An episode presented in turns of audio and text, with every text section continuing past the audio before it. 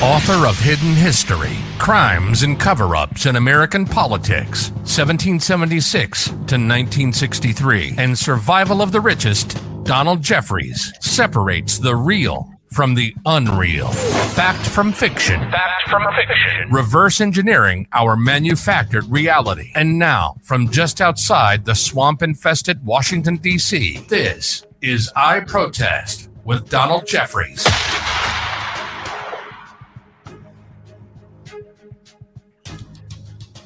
And welcome to I Protest. This is Donald Jeffries here with you, as uh, the announcer says, just outside of swamp infested Washington, D.C. Come to you every Friday at this time, 5 p.m. Eastern, for uh, what we hope is a stimulating conversation. Our guest today is Albert Lanier, who is a uh, journalist and freelance writer. Uh, he's worked in Hawaii, Washington, California. He's uh, appeared in lots of media. He, he seems to be a very kind of, as he says, a, a jack of all trades, master of some. Um, we're going to probably talk mostly about Hawaii because he is in Hawaii. He's not in uh, Maui, but he's close enough, I, I hope, to know something. So, um, Albert Lanier, welcome to the show. Well, uh, first of all, thank you for having me, and uh, it's nice to be here.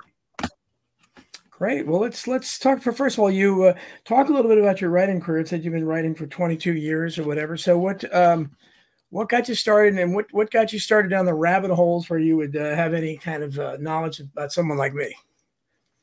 Well you know what happened is that i actually uh, went to school and i was like anyone. I went to college. I actually intended to be a novelist and short story writer. So that was technically the plan. I attended school here in, in the state of hawaii. I went to university of hawaii west oahu which is part of the uh system obviously, and graduated with a bachelor bachelor's degree.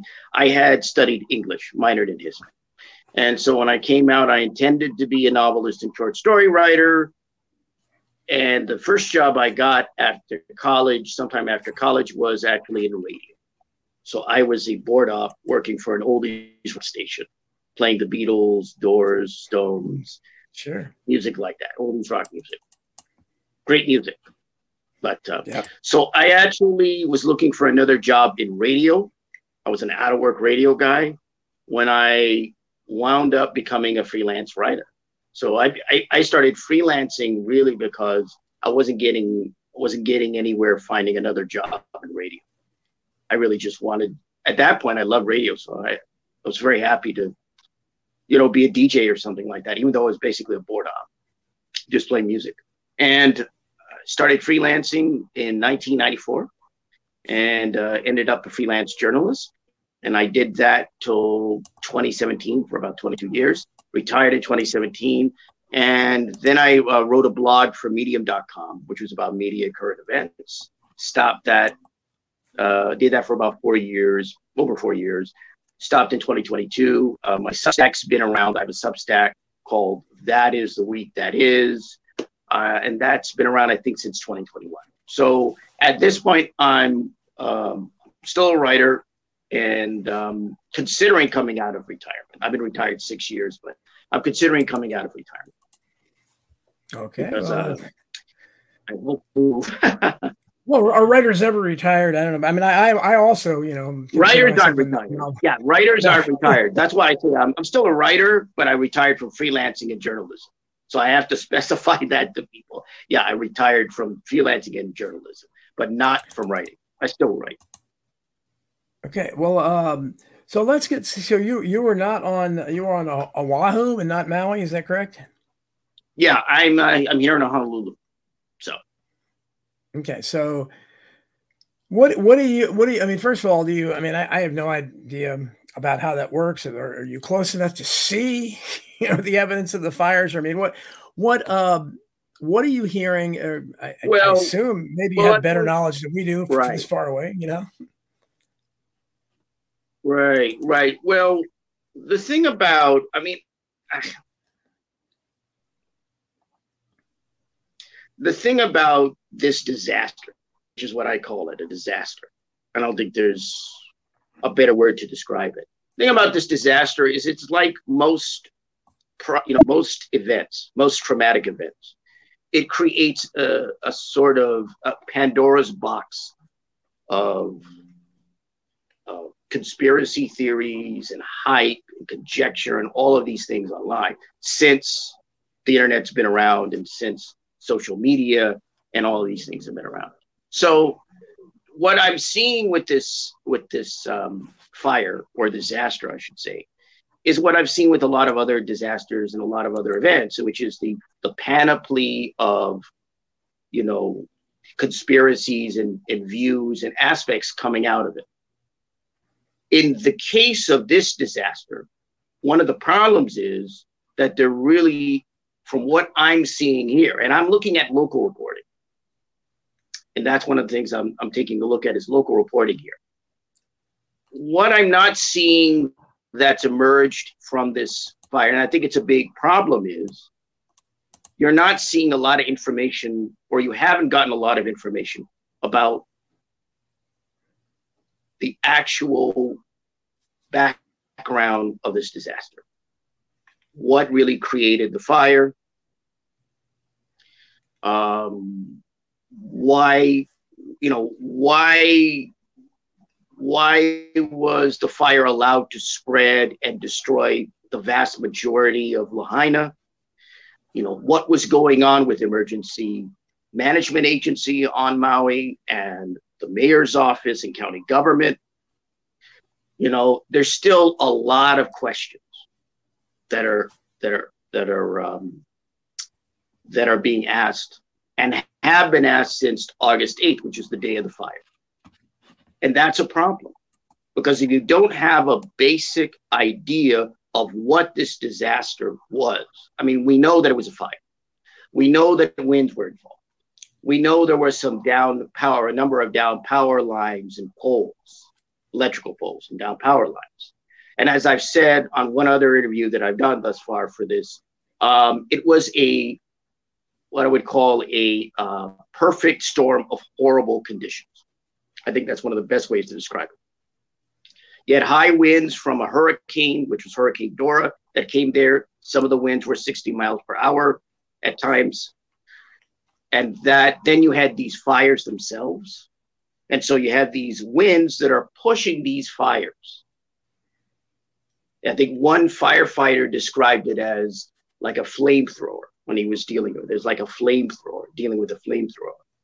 Um, and then, of course, you have, besides the fact you have the high winds, you have the fires, you also have the down power lines, at least initially, if we are to believe what comes close to official accounts.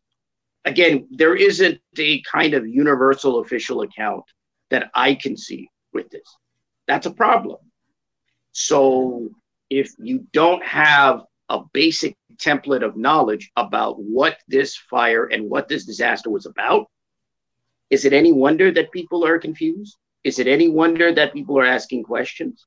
Is it any wonder that these rumor rumor mongers and conspiracy peddlers are out there 24 hours a day, seven days a week, putting stuff out?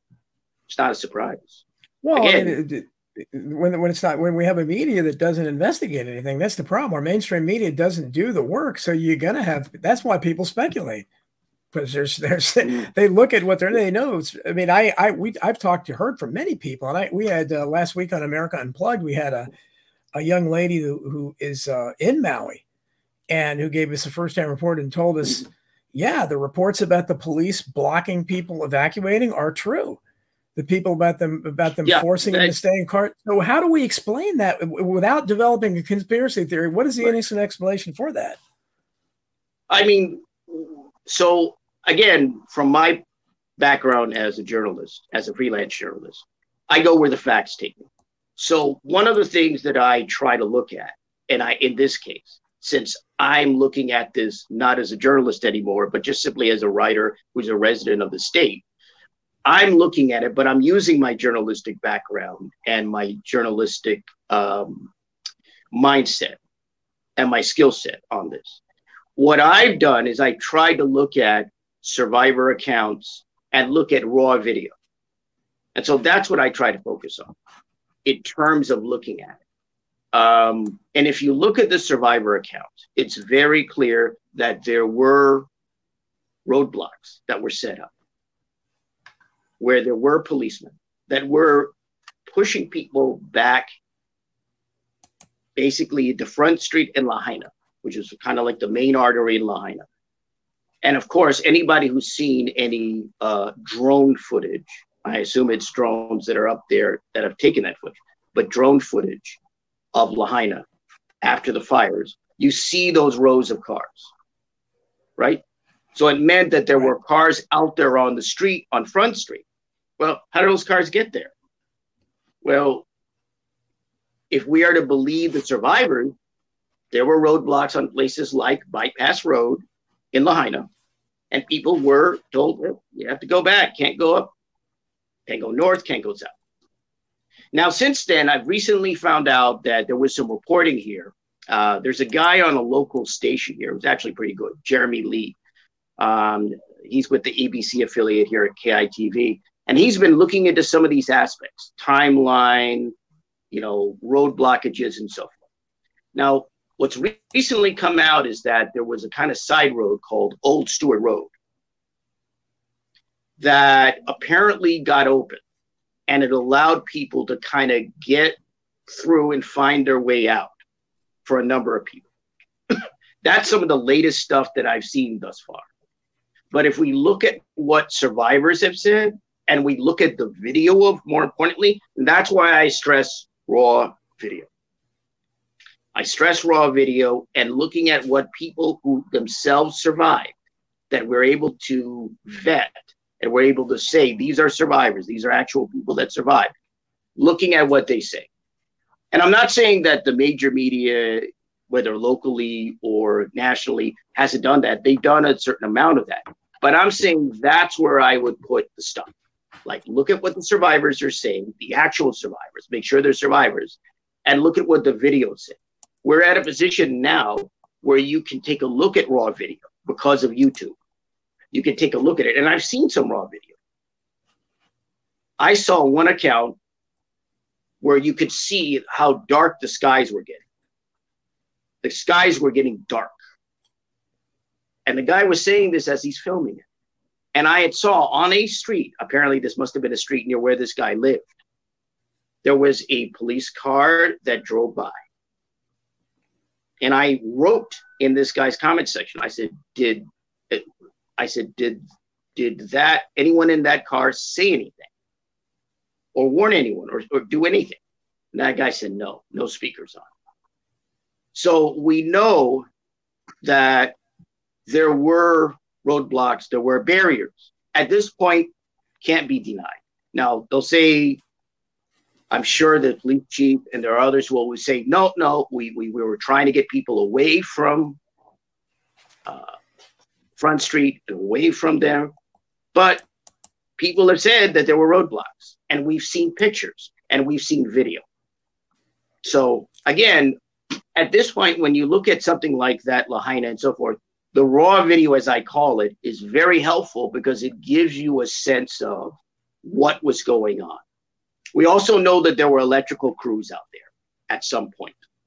So that's another aspect in re- because what's gone on in regards to this disaster is what I call the blame game between the county government, which is the county of Maui, and Hawaiian Electric Company, which is the state's utility.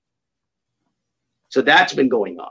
So that's what's essentially going on in terms of what are the responsible parties, who dropped the ball, uh, and and who didn't do what they were supposed to do in regards to this conflagration, this horrible disaster. Well, that's and Christera, she's asked me if I I can see the Rokfin chat now. I'll be going over there. Uh, amazing! It's first time I've seen it in a while, so we'll we'll get to the Rokfin chat as well as the the questions in the YouTube chat. So um, there's so many questions here that we're hearing now. Now we're hearing about the yeah. I, I, again I don't I don't know what the end is. I, I imagine that they would come up with some kind of ridiculous explanation, like I mean how they can't possibly admit to purposely you know blocking right. people in. What I mean, how would they explain right. that? But uh, well, they denied it at first, and then they had to admit because again, yeah, raw video and photos right. and witness accounts. Right, and that's what you're, you're saying. I mean, I saw a police car.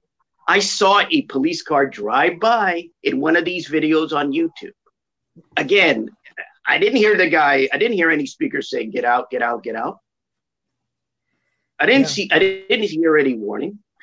Well, what about and we? What, this seems to you know. I want to talk because apparently I think it's the guy you're talking about. I see you wrote a lot about this guy Sorber or whatever. Who's there? Is is that the guy? Oh, who, is that the guy who who uh, the police chief got in a headlock or something on video? Well, that's what he claims. See, what happened was okay. this. Okay. That, that's a weird situation. What happened was this. Um, I was on X with Twitter, and I started seeing complaints about this guy Sorter mm-hmm. from people in Hawaii. They were complaining about this guy. This guy's running around. He's sick. And so somebody had said, "Oh, this guy is a real estate agent or something." And I said, "Wait, okay." So I decided to check it out. And it turns out this guy is a realtor. Well, uh, I am too, um, to be honest. A lot of us have our license, but okay. Yeah. right. That, nothing against real estate people. I, know. Right. I know. I know that that's gotten kind hey, of most of them are horrible. I, recently, I, in regard to that. Yeah. yeah. But uh, I'll just say, but the guy was on Realtor.com. I think he still is, and on right. Zillow. And so his background, I think, according to Zillow, is in commercial real estate. Now, personally, I didn't know the guy. I didn't know anything about this guy. Didn't care about him. But I kept hearing these complaints. And then I found out that the guy had previously been in East Palestine, Ohio. Yeah. And I thought, wait a minute, something's going on here. So, some guy who's a realtor from Kentucky is going to suddenly just pick up stakes and go to East Palestine, Ohio. So, because because of what I had looked, you know, what I had found in regards to this guy, I, I thought there was something definitely suspicious about him. And I still think there is suspicious about him. Um, and so basically, since no one in terms of local media were looking at him or anyone else that was coming here, I mean, what you have are not just this guy Sorter, but you have other people who are YouTubers, not just him. It's other people coming here and trying to investigate and find out the facts. And the thing about a place like Hawaii is, you know, a lot of people in Hawaii they don't they don't need outsiders coming to do something like something like that. They're not very happy about that. Uh, there were people also complaining about a guy. He's he's the host of a show called The Convo Couch, Craig Pasta Jardula, and there were people complaining about him on X or Twitter as well. So it's more than one person. But the reason I wrote the piece for Substack, which I hadn't wrote anything in quite a while, really just came from people complaining about the guy. I, I didn't care about him one way or the other, and I thought, well, nobody's covering this, and all right, I'll just write this. And and I think when I think about it, having been an having been a, a freelancer who's written for newspapers and has written for magazines, I really didn't know anything about these citizen journalist types. And so I think when I look at that piece, it sort of afforded me an opportunity because I had never dealt with them. I never met any of these types. I never knew any of them, nothing. And so it kind of afforded me an opportunity to kind of look into a sort of, I don't know if you would call it world, but a kind of different space or place or different kind of mind mind frame or mindset uh, which I certainly didn't come from, uh, having come from a traditional journalistic world myself. but but you re- you realize that these citizen journalists, who that's what people would call me, uh, is that uh, you know I'm a community college dropout. You know, I, I, so I uh, you know there's there's so many people uh, out there that because uh, they're filling a void. Because let's say a story like this. Now, if I if I was a if I ran a newspaper or if I ran a television station, especially mainstream stuff, I would want reporters out there on the ground. I would want them, they shouldn't have some real estate agent from Kentucky. They should be an actual, you know, a professional journalist that should ask mm-hmm. that police chief that question. Uh, you right. know, why do we have video of the I mean, so that's the problem is they're filling a void because the mainstream journalists don't do that. I don't I don't know that they've done that. For instance, uh, the, the guy Sorber or whatever, he uh, got into trouble because he was asking about uh, all the missing children. Apparently, there's an incredible number of missing children, and a lot of people there are upset about that. And I don't. And what what about the? the well, that's something that's come up. uh, you know, again, with this guy, here's the thing. I don't have any indication that this guy actually got, that there was a headlock because I haven't seen any photos of it. I haven't seen any video of it. Um, the video that I've seen that this guy put up was from his point of view. So I know he was dealt with by apparently MPD, Maui Police Department. But again, with this guy, uh, I mean, on the one hand, I could see where you're going in terms of filling a void. I don't know. I, am retired from journalism, so I don't work as a journalist anymore. And in any in the in the mainstream world of journalism, in in in the news business, you know, there are priorities. That's the nature of the news business. I, again, yeah, they are they are going with what works for them or what what they choose to cover. And they have other the, the, the TV news stations and the other outlets here, they're not going to spend they're they're trying I guess they're trying to spend time on the on this disaster even though the fires have already since been put out. They're going to spend some time on this, but they have other news and they have other priorities that they have to that they have to cover as well. So again, with the local news, like personally, I I personally think the local news should have covered somebody like the sorter guy. I mean, they did. Somebody did a segment on him briefly and said that he was confronting the mayor, but they weren't really talking about people like him or really YouTubers and all these other individuals who have come to Hawaii to quote unquote investigate. Instead, they're talking about, well, these conspiracy theories are coming from China and Russia. And I'm going, wait, what? Well, but but the, you say that's what you're going to focus on. But that well, yeah, but that you know, see, that's that's what they call them. But you can see uh, there's I mean, my my audience will have plenty of questions. But you see right up on the screen now is it who shut off the water? Who and why were all the missing children sent home to burn?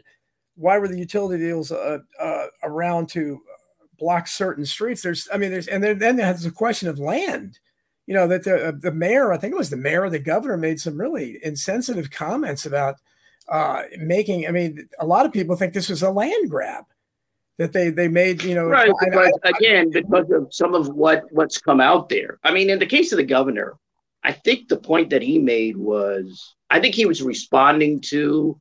See, what initially happened after the fire was that you had reports of real estate agents and or speculators and investors calling people to try to make deals, to try to purchase property or what remain of their homes or whatever.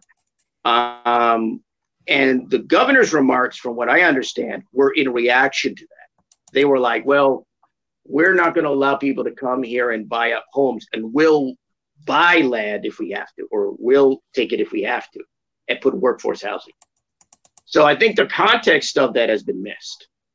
Uh, although there are certainly plenty of questionable things. Again, what I stated before is this I think a basic amount of information about responsibility, about what actually occurred in the in the uh, halls of county government and at the EOC, which is the Emergency Center, um, and operations center um, and what are what has occurred it, by the decision makers and the officials and politicians. A lot of that's just not known. A lot of that's just not known. And one of the things I noticed when I sometimes covered politics in Hawaii, I covered local elections sometimes. One of the and in what I learned about politics to a certain extent is what I call the um, the Miranda rule of politics you have the right to remain silent. Anything you say can and will be used against you in the court in the court of public opinion. And so what I see here when it comes to this disaster is you have officials that are generally staying silent. That says to me that they either know something and are not willing to talk about it, or they didn't do what they were supposed to do and thus have to keep silent. Otherwise, the game, you know, the game will be known. Um, well, let, let, let, let's talk about it. So I'm not really surprised by the silence. See, people are looking at this and going, well, how come they're not talking? And how come some of these people are not doing as many interviews? This is typical. I don't know if it's typical for Hawaii, but it's it's typical of what I've seen in politics. They will not talk. But I think, Everybody I think, thinks that I think that's it's, talk, talk, talk, talk.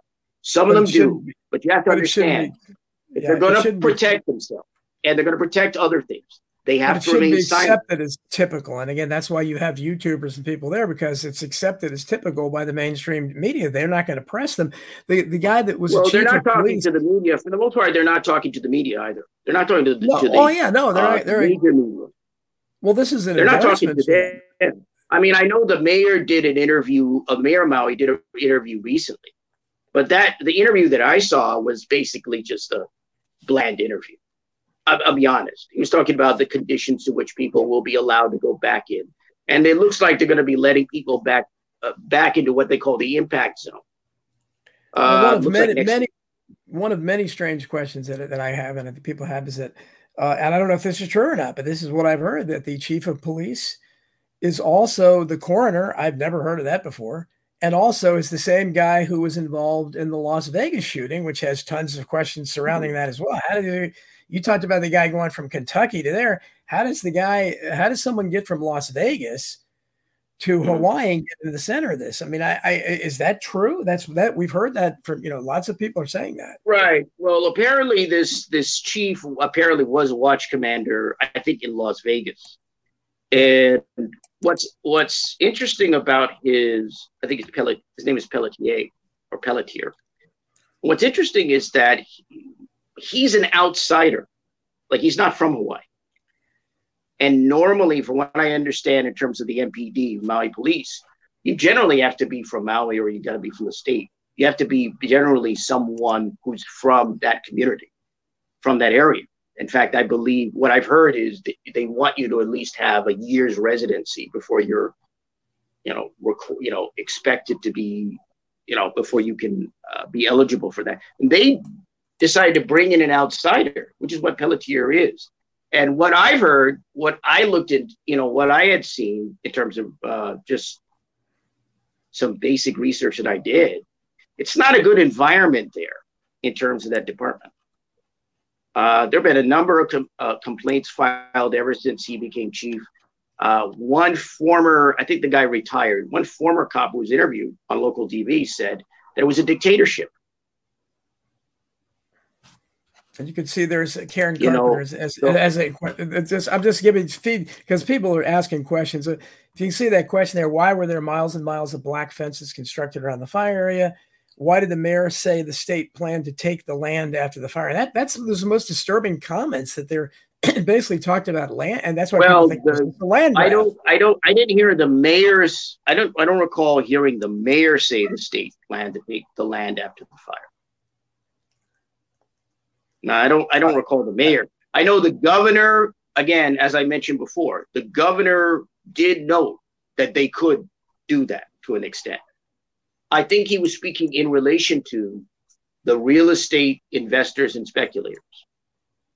So they were like, look, we don't want people, these real estate concerns, trying to take land from people. If we have to, we'll take, we'll get it, and we'll take it. I haven't heard the mayor say anything about state planning to take land. I haven't heard that because I haven't heard a lot from this mayor. Uh, the mayor is Richard Bissen. He's a former judge. Uh, he's relatively relatively new to politics, from what I understand. So I haven't heard him say, but then again, I haven't heard the mayor say much. I think he was interviewed recently. There was just, I just saw an interview he did. And it's basically about the details. Um, like I said, when it comes to this disaster, the guy who's more, the guy who's basically front and center with this is the governor, Josh Green. He's talking about it. But then again, He's the governor and he's not the head of county government in Maui. So in many respects, he can afford to do that. Well, I don't. I don't think any official should be making kind of comment about land, but uh, there's a reference uh, to Oprah and uh, her. her hmm. uh, and this is what happens in California. What else? When the so-called conspiracy theories, theories develop because of the video you talked about, where we can see in California or in Hawaii, a place like that, where we see, and that's where you get theories about laser weapons and all that, because people see oh, it doesn't. So that, well, it, it doesn't seem nat- natural because you look at like there'll be uh, trees won't be burned next to a property or one house will be burned. In this case, Oprah's property was shockingly enough spared. That kind of stuff where you look at what's burning and what's not burning. It doesn't, it seems to be if it's sweeping through there well, with an unstoppable force, well, everything should be burned. Well, the thing is this there were a number of celebrities that have homes on Maui, and I don't think their homes were burnt or touched. So it depends on where the home was. In the case of Oprah's home, I believe her home was nowhere near, certainly not near Front Street, or I would I would say that you know the major arteries of Lahaina was elsewhere. So I'm not surprised that her home was untouched, because not every part of Lahaina burned. That's what you got to understand. Most of it did, but not every part of it. Right. And why, why was the siren not sounded? Karen Carpenter says. We've heard a lot about well, that. That the siren that was supposed to sound that it didn't. Right.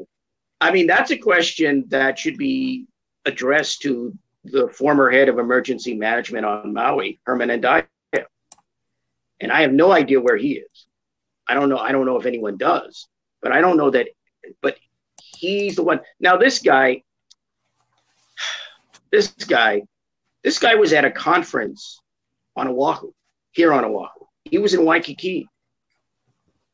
So when these fires were raging on uh, August 8th, Tuesday, August 8th, I believe, um, this guy was at a conference, I think Pacific Partnership meeting or something along that line. It was a FEMA conference because there were a number of FEMA officials there. So he wasn't, from what I understand, even on Maui, he was here on Oahu. And again, that gets into the question according to Andaya, and I'm sure everyone has seen, if you haven't already, I'm sure everyone has seen the video where he states, I have no regrets about not ordering the alarms to be sound. Yeah. You know, again, you know,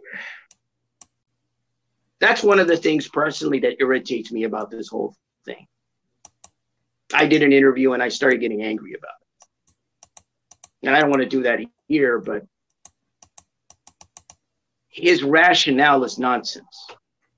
Because if we look at the video and we look at what the survivors say and, and what videos out there of people, a number of them left their cars on Front Street in Lahaina.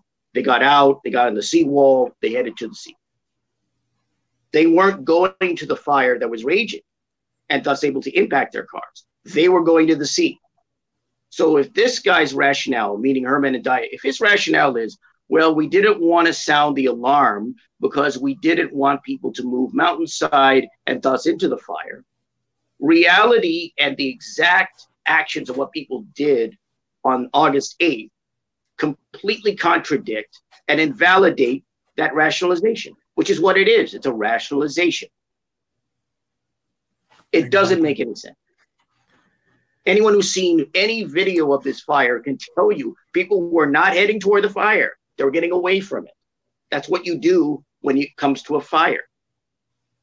But the question, again, it comes down to there's a lack of information about who's responsible.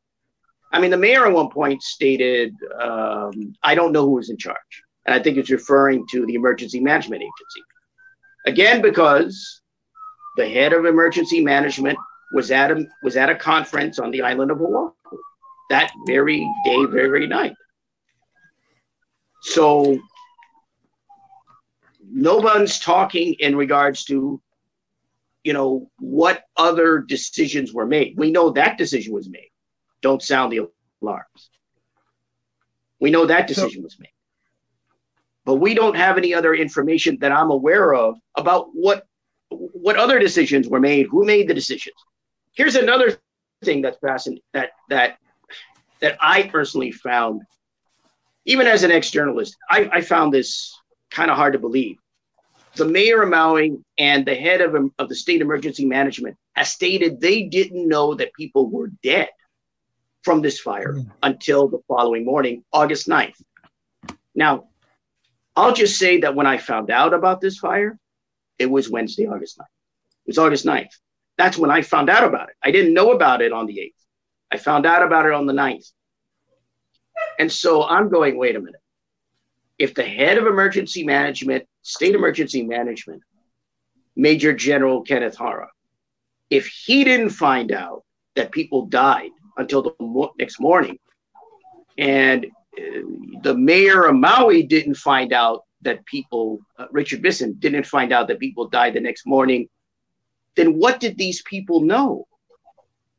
How was communication between state emergency management agency and, and MEMA, the Maui Emergency Management Agency? How was communication between the county and other facets? Well, without there being a um, a sinister conspiratorial type explanation, somehow to how do you explain all? Because we're, we're talking about there's lots of, of stuff here. I mean, you're talking about not sounding the siren, apparently road uh, police inexplicable roadblocks, uh, close-lipped, you know, not much information coming from governors or mayors, strange comments about land. Um, there, you know, there's uh, the people analyzing what is going on with these fires. Why are they burned this particular way or whatever? Uh, what if you're a mainstream journalist? You have an organization. How do you? Because I, I don't know what can be done when you're uh, you're going to have people like us who ask the and there are people like me that are way more extreme that are asking more questions, but um, mm-hmm. that are going to look at this and say, okay, what's going on, and they're going to instantly see that in all these uh, incidents, uh, officials clam up. They don't provide information. When they do, it's self-serving, or they come up with some you know mm-hmm. ridiculous explanation that makes no sense. They never accept any responsibility because I understand it looks bad, but mm-hmm. it, it looks to, at the very least, would you say that this is monumental incompetence at all level? And apparently, an unknown oh, amount yeah. of people died because of that incompetence. Right. Well, I stated in a previous interview, when the first time I've talked about it, that this was a catastrophic failure of county government on the island of Maui. I don't think anyone who looks at this objectively or even subjectively can come to any other conclusion but to state that. It doesn't, that's why I brought out that point about the mayor and the head of emergency management, state emergency management. How is it that you guys found out that people died the next day? What was going on that night? What knowledge did you have? I mean, it to me, it doesn't make sense. I could understand if maybe they found out the number of people who died. Okay, there was a basic number that that they found out. Okay, that's plausible. But the mayor who runs the mayor of the county and the head of emergency management don't know that people died in this fire? That doesn't seem plausible to me. I'm sorry, but I, I can't I can't buy that. Can't buy that. No, no, I can't. Yeah. So what? What? So what? And now let's talk a little bit about um, ironic because this the same guy Sorber was involved in going to East Palestine, Ohio. What happened there? Because again, that's another example of uh, a lot of questions. And as far as I know, Donald Trump is the only official that wound up visiting there. Biden never did. No, no, no climate change activists ever visited there. What's going on in East Palestine? We we heard so many dire things about this. You know, the, the environment here is destroyed forever. You know, I mean, people aren't going to be able to eat fish or drink the water or whatever. And then the story just kind of dropped. What do we know about? Well, that's that? not unusual. That that doesn't surprise me. Uh, I can't speak to East Palestine itself. I haven't been there, um, and but one of the things I will say is I've been made aware of the dangers of having volatile, not noxious chemicals transported via train. And this has been an issue, I think, that hasn't really gotten much attention. Because when that occurred with Ohio, I wasn't surprised because I had heard about train derailments where there were explosions, you know, cars had gone off and there were chemicals or some kind of substances within, and they had blown up or, or caused explosions. I'm not really surprised when it comes to East Palestine because I think this is a problem that seems to be neglected. This transportation of highly volatile chemicals and other substances via rail. And you know why that isn't looked into and why that isn't dealt with, I don't know. That I can't say. Uh, it seems to me that that's an issue. These train derailments. Again, well, ask questions. You know, stuff that should be answered that isn't being answered. Yeah, there, there certainly is, and that's that, again that's why uh, the alternative media, whatever it is, and the alternative media is uh, has a lot of issues with it. It's all over the place, but uh, it's it's there because our, our mainstream media is just horrible. They just don't. They just and anything significant, all they do is just report sound bites from authorities, whatever the authorities are. They don't ever question the authorities. It's like officials say, authorities say. Well, it really, it really depends. It really depends on the media outlets. It also really depends on. I mean, when you're talking about Hawaii, I mean, if you look at what has gone on, the people that have questioned, like if you look at the the early press conferences, I think there were about four press conferences, press briefings in regards to Maui. There was a reporter from CBS News. I think his name is Jonathan Gigliotti. If I if I, mm-hmm. hope I have that correct, and he was asking questions. That question about that was asked that you know that the person who asked the question about the alarms at the press conference was the CBS News reporter, and Herman Andaya, who was the former head of emergency management, replied, No, I have no regrets about the alarms. And he pushed.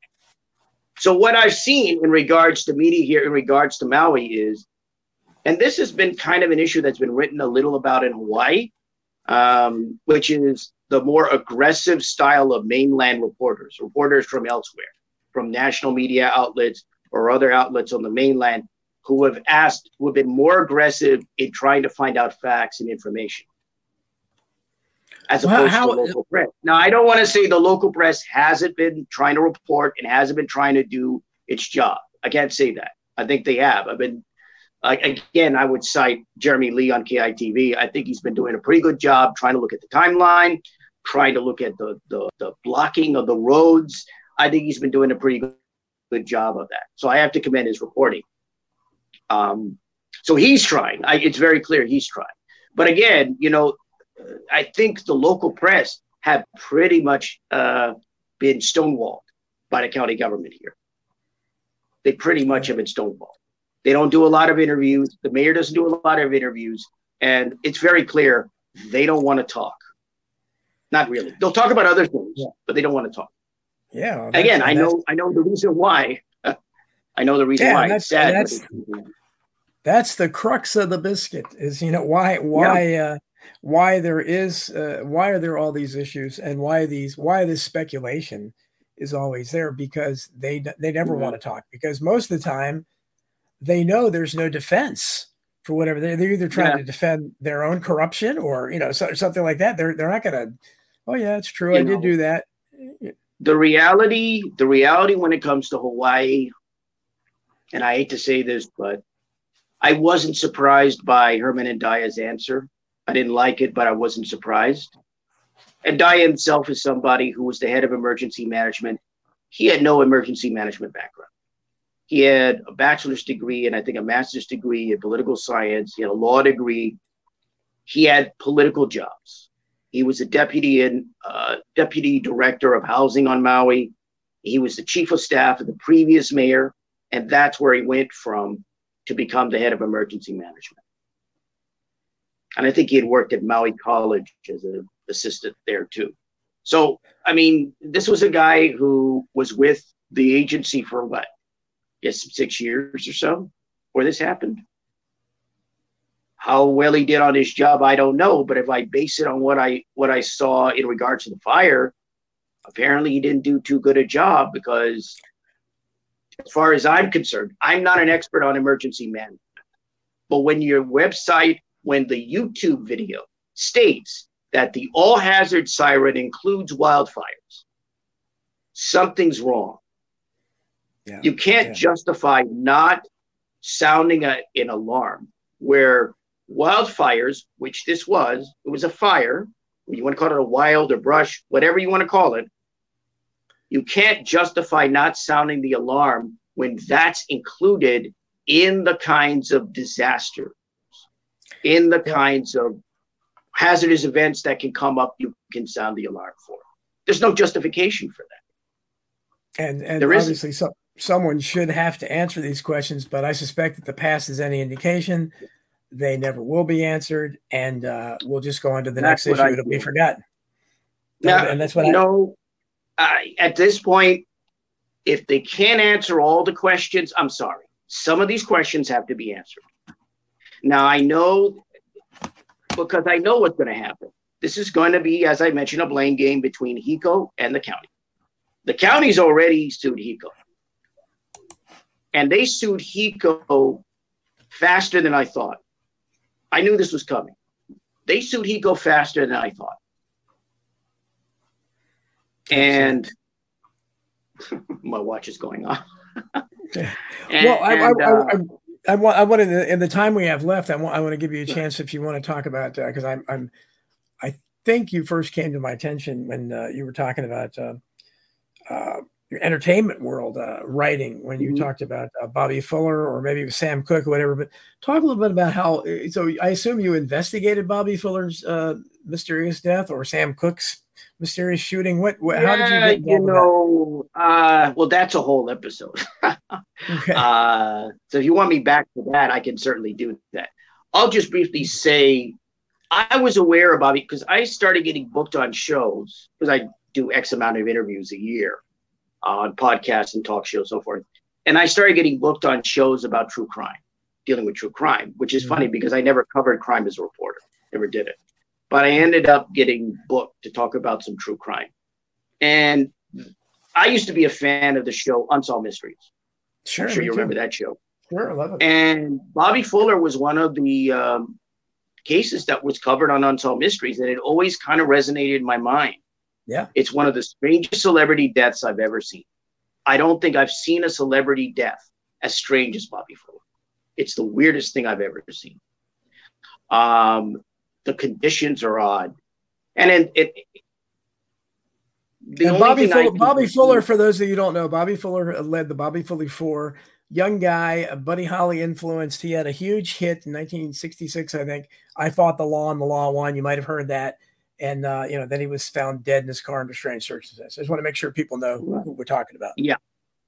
So uh, again, I'll be glad to come on to talk about it in depth, but um, it was a strange. It's a strange case. The fact that he was he was found in his mother's Oldsmobile because his mother was visiting him, and his he was found dead in in the front seat of his mother's blue Oldsmobile, uh, covered in gasoline it, it, it, it, it's the oddest it has to be the oddest celebrity death i've ever seen. And i don't know any other way to say it. I always think it's a cover-up. And did they conclude suicide or something? I think it was accidental. Oh accident okay. Yeah i think they had to for insurance purposes. So. Yeah very strange stuff but uh yeah it's very odd. Um but in, in regards to, but getting back to Maui here, um,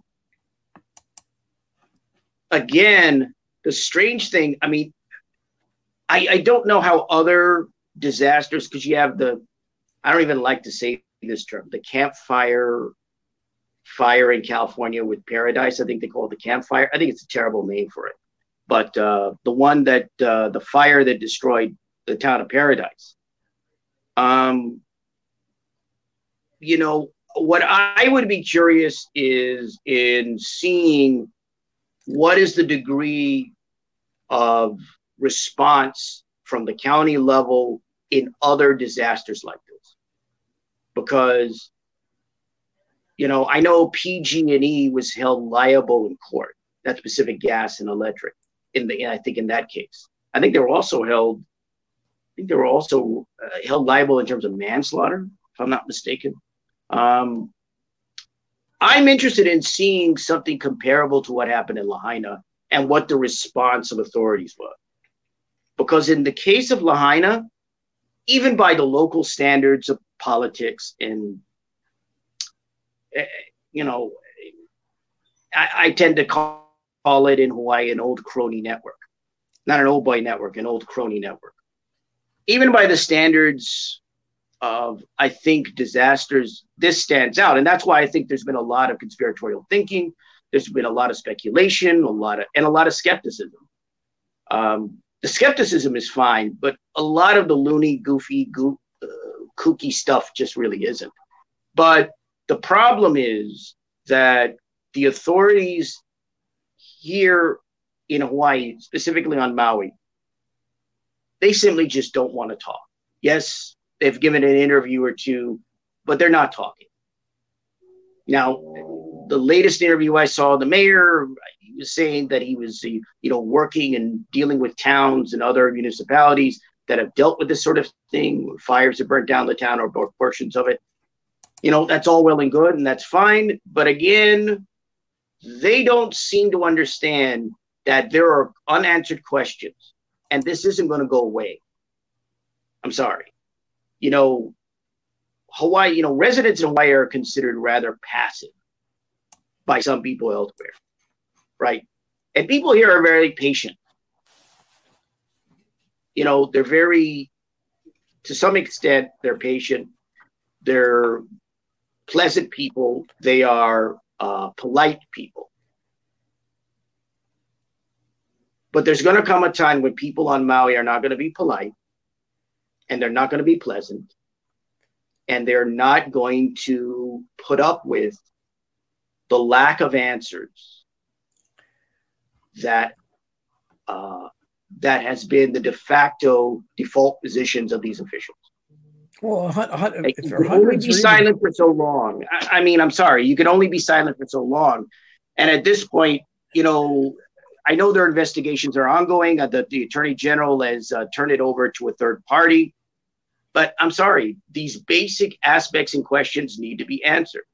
If there was incompetence and negligence, that needs to be put out there. I'm sorry, yeah, well, it needs to be put out there. People need to know that. Okay. And if that happens, people should pay. People should pay. If it means, you know, I don't mean just the civil aspect, but the criminal aspect. If it means finding them liable in a criminal way, then that needs to occur yeah, if there if there are hundreds or even thousands of children missing, I mean, that should catch the attention of somebody. And uh, you know, the the idea. I mean, I don't even understand that. What what theory you can even uh, fit that into? But it's that's absolutely uh, uh astounding, and you're hearing it from lots and lots of people. I think you're hearing it from well, families. I mean, people are seeing a lot of things. Again, I I tend to look at the bare bones facts. I tend to stick with that, and again, the bare bones facts indicate to me there just simply aren't enough f- other facts, basic facts that are coming out. There isn't enough information. I think the insulting thing about what's gone on there is the feeling that I'm just going to come out and say it. I think whether they realize it or not, politicians and officials are insulting people on Maui by not giving them the basic information even if it's an official account that is full of holes, even if it's an official account that is a whitewash. There has to be something that comes out so that people have some kind of footing as to what could have happened, what might have happened in regards to this fire. And we don't even have that. And they don't even really have that. And that's what people on Maui need. They need a lot of things. I mean, you've got, um, what is it, the, the latest the, the latest count in regards to people there on Maui. Um, I mean, you've got nearly 8,000 people living in around 40 hotels. There was a press briefing recently. So you got nearly 8,000 people living in about 40 hotels on Maui. You got over 15,000 people registered with FEMA they're finally beginning to let people into what they call the impact zone, right? So they can look at what remains of their homes. And these people got to wear PPE. They're supposedly going to give them PPE. And they're going to reopen West Maui. That West, of course, Lahaina isn't just West Maui. You have other areas like Kapalua and Kaanapali and West Maui. They're going to quote unquote reopen West Maui on October 8th. So, I mean, that's controversial because there's a petition that's been out where people are unhappy with that, right? Because look, yeah. ho- tourism is important to Hawaii, right? I mean, seventy percent of the economy in Maui is comes from tourism. You know, Lahaina alone brought in, I think, in 2022, over 700 million dollars in regards to the to the island, and of course the state. And Maui's economy has been decimated by this, right? Just to give you kind of a, a shorthand figure about this, you had less than 200 people making claims for unemployment before the fire, early August or so. After that, before the end of August, the claims went up about to about 8,000 or more people. The visitor accounts have gone down. So well, we got seven hundred dollars per household, as Kian points out. So uh, they'll they'll be set. we're, we're, we're, we're, almost well, out of time. I want to I want to give you right. time uh, to promote whatever you want or whatever whatever you yeah. want, however you want to close with. All right. So if you want to um, catch me, uh, you can catch me. Uh, I'm on Twitter at Critic Inc. Um, you can take a look at my Substack. Uh, like I said, I have a story. I haven't done too much on Substack. My Substack is that is the week that is, or I think it's that is the week that was. And you can find that at albertlanier.substack.com. That's albertlanier.substack.com. Um, and uh, I guess you can also catch me on Facebook. So I'm on Twitter, I'm on Facebook, and my Substack. Oh, one more thing. Um, I'm also on YouTube. So my YouTube channel is writer Albert Lanier. That's writer Albert Lanier. I think the technical, you know, at is I think writer Albert Lanier three four three four. So I have to promote my YouTube because absolutely whatever you want. Well, I appreciate you being here, Albert Lanier. Thanks for coming. All right, thank you. Take thank care. you. Thank you for having me. I really appreciate it. Okay, thank you. Bye. Okay, folks. Chris uh, Graves, you should have the link if you want to come on. Um, you don't, I understand. Sorry about that. My flashlight came on. Um, I know that wasn't what some of you were expecting. It wasn't what I was expecting either. I had a, uh, as usual, you know, I have difficulty with these guests. I had a show planned for this Friday, and uh, it wasn't the fault of the guest. Some family emergency came up, so I had to kind of scrap at the last minute. Uh, I wasn't sure that uh, I don't know. I thought I thought this guy was more in the conspiracy world, but um, you know what it is, what it is. You know, and uh, so anyhow, hopefully you guys uh, enjoyed it anyhow. And I can see the Rokfin chat, so that's pretty cool. I have not seen the Rokfin chat in a long time. See names like um, Christy Ripperger, who I have not seen for a while. Chris Graves over there, Tom Cooper. Uh, it's like most of the rest of you. I don't see, uh, yeah, I don't see a lot of the recognizable names that I haven't seen for a while. Um, maybe they stopped listening to my show. I don't know. There was people that were that should be there. Um, Chris is saying the cover story for the destruction of Lahaina was that an out of control wildfire caused it. However, Major General uh, Kenneth Hara, the commanding general of the Hawaiian National Guard, uh, I guess that's to be continued. There, there are lots of questions about it, and obviously, uh, but if you listen to what Albert was saying, I mean, that's that's kind of the way the media looks at these things. The officials aren't they're they're not answering questions, and that's the problem. And they, they never answer the questions. They this is what they do in every case. They're always close-lipped. They don't, and it's because the questions usually the most logical questions are embarrassing questions because they point out either their personal corruption, something they uh, you know didn't do that they should have done, uh, you know, and that and that's so it's it's pretty obvious. That um, and I want to uh, lots of people thank you, Geese Busters. They do a great job. I want to thank uh, Deborah Wheeler for ordering my book, and Karen Carpenter. I think said she uh, is uh,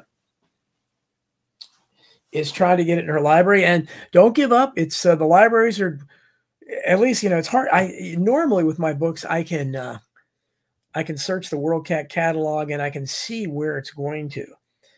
I can't really do that with this one because the WorldCat catalog has been, you know, it's been part of the shadow ban. And they haven't for a while. It wasn't. It is appearing there now, but uh, from what I know, it's in at least three library systems. And I know uh, my people, a lot of my supporters at Substack worked very hard to get it into Washington County, Oregon. That was the first one that I know of, and uh, Baltimore County Library ordered four copies. I think they've been very good to my books for some reason. And uh, Pima County Arizona just I just found out ordered it as well. So, and I think uh, Chris was telling me some library in Florida has it. I'm not sure who. There's Randy Benson. Good to see you, man. Thanks for coming on, Randy Benson. I got to have you on sometime, Randy. Randy wrote about a book about the, or made a film about uh, the uh, critics of the JFK assassination. Chris Graves. There's my. How are you doing, Chris? Well, I'm doing all right. Just uh, yelling at the screen uh, a little while ago. I, I'm sure. I, I, can. I can imagine everybody out there doing that. Uh, uh, like yeah, I, I, just don't like the dis- me personally the dismissive uh, conspiracy peddlers. Yeah. I'm like, I'm like, come on, man. We're Yeah. just asking questions, man. Yeah. Like, I, like the directed energy thing. Like, I can't Yeah. prove that, but there is a facility, and that's what I was trying to bring up with that. What you had just read a little while ago. There is Yeah. a directed energy Air Force facility like 40 miles away. So it's Yeah. not out of the realm of possibility. Right. Well, that's why I didn't even. I, I certainly wasn't Oh. going to go into the the blue the blue stuff and all that, which is. Oh, I need yeah, to get Shelby that was on the show. I need to get her on. That's what it should. But I, Yeah. I really had to kind of scrap for at the last minute because uh, again, we I had another show. We were going to do JFK assassination stuff about Landis and all that, and uh, it Oh. uh, you know it wasn't the fault of the guest this time, but. Yeah, Uh, he, I was willing to listen to him, but just a Yeah. dismissive thing off the bat kind of rubbed me well, it's just what I what I don't understand is like someone like that, you know, and I don't understand in general why why some people look me up and ask to be my friend or ask to follow me or whatever, because I, I don't know them, so I assume they must they must agree with me on stuff. I but I, I so I don't know where he doesn't. It didn't seem like he agreed with me too. So I, I don't know. Maybe he might. It might have been from Unbarred fame. Maybe he read that and he liked the entertainment stuff. I don't know. I was thinking with the murder, the celebrity murder connection. Yeah, yeah, so that could have been it. But uh, I, but I, I, was, I was wondering what his take on Sam Cooke was. Well, he yeah he, he said he said he yeah I know I wanted to hear that because I mean well I mean Sam Cooke was pretty well not open and shut but I mean it was I think it was just a case of Sam Cooke was with a white woman in a hotel and the, the white manager shot him. I I, I think I mean that's you know, maybe Yeah, maybe it wasn't that's he's one of my favorite artists. So yeah, that one uh, definitely the Bobby Fuller one. Uh, yeah, definitely uh, Suicide, right? By Gasoline. yeah well that's yeah you certainly if, if we only had Dave McGowan to have because he obviously Yeah, wrote the wrote the best uh, account of that but uh Yeah. So it's um, I'm- I'm- it's nice to be able to see the Rokfin chat room, and I I don't know, Chris, you, you're in with these people, but I don't. I guess the people that, and you know, I'm not going to mention their names, but there are a lot of people I used to see all the time there, and they're they're not in the Rokfin chat, and they Hmm. never show up in YouTube. So I don't know. Have they have they abandoned me? I don't know. No, There's I, don't- Riley. I see Riley. Okay. I see Mr. Tom Cooper's in there. I see uh, Riley. Yeah. Um, yeah, yeah. I don't know anyone else. Uh, well, Rhonda Tate, she's usually in here, but she's got a lot Yeah. going on. She's got a Okay. lot going on her plate right now too. So, Okay. I haven't I haven't seen her for a while. No, I don't think it's you, Don. Oh well, I hope not. But uh, so uh, a lot of people are dealing with a lot of crap these days.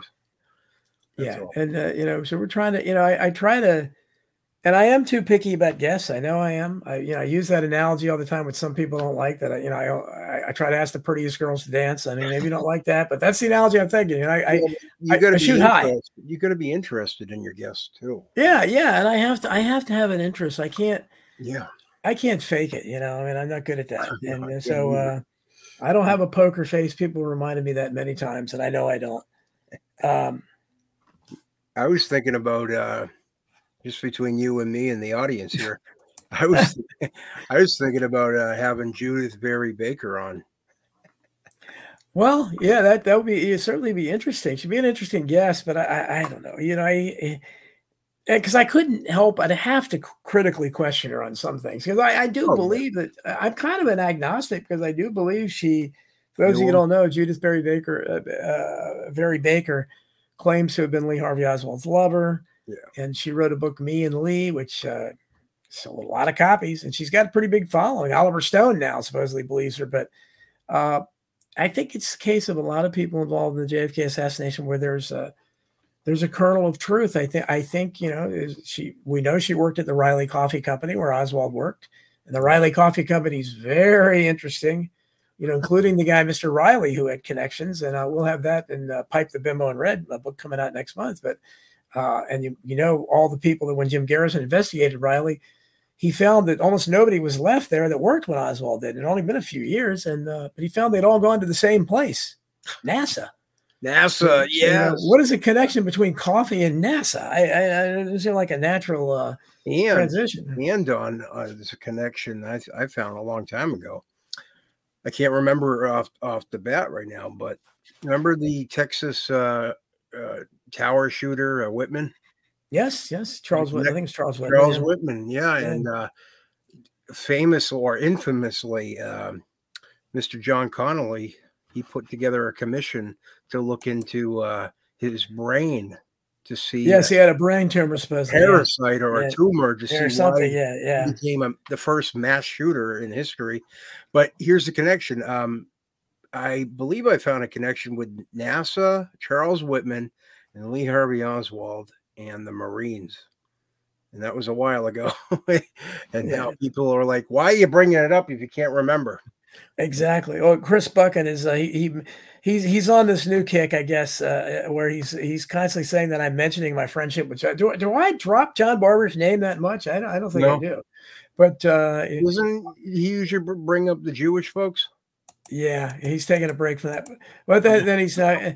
Come on, Chris. Look, man, I value having you here. I, I and I yeah, I don't. I believe in free speech, and again, I don't know why I do attract a lot of people that really are, you know, obsessed with Jews and, and like Hitler and all that. I, I, I don't know why. I guess I'm open minded. I do, I do talk about all the atrocities of World War II that the Allies committed. So, right. uh, but that, you know, I, why would I trust that too? I mean, why would I trust that Hitler was a good guy? I mean, it's just, you know, you just, I don't, you have right. to have some kind of, uh, but what's his beef with John Barbour?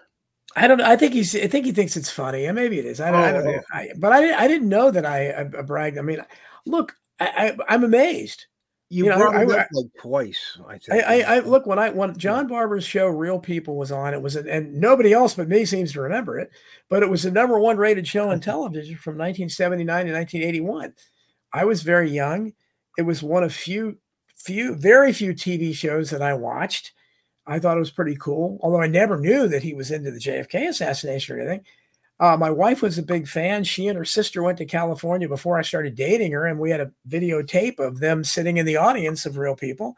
So she's fascinated by the fact that, that I mean, this guy now is really one of my best friends and uh, it's he it's hard. This, he was a Siskel and Ebert before there was a Sis, Siskel. Yeah, yeah. So it's uh, so I I am a bit amazed by that. I mean, I don't. I, do I drop uh, Susan Olsen's name enough as Cindy Brady? I'm kind of amazed by that too. I'm not I'm not as close a friend with her, but John Barbour is a close friend. So uh, so you know I don't I don't apologize for that. Yeah, I, I am kind of a shameless name dropper. Right? Yeah, but I don't think you really been been name dropping that much.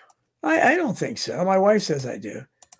Okay, he just he just says uh, oh, that doesn't help. Busting her stunts. Yeah, well, you know, she, she's laughing. Oh, he's busting your balls. No, she jokes about it, and there's others. Believe me, there's others in my world that I can tell you. And it's Stephanie Green. Good to see you here. Oh yeah, fantastic. Good to see you back. I, I we miss having you here. That's a that's a name from the past. Yeah, she uh, told her story about being an EMT driver, right? Yes, yeah, she was on the show.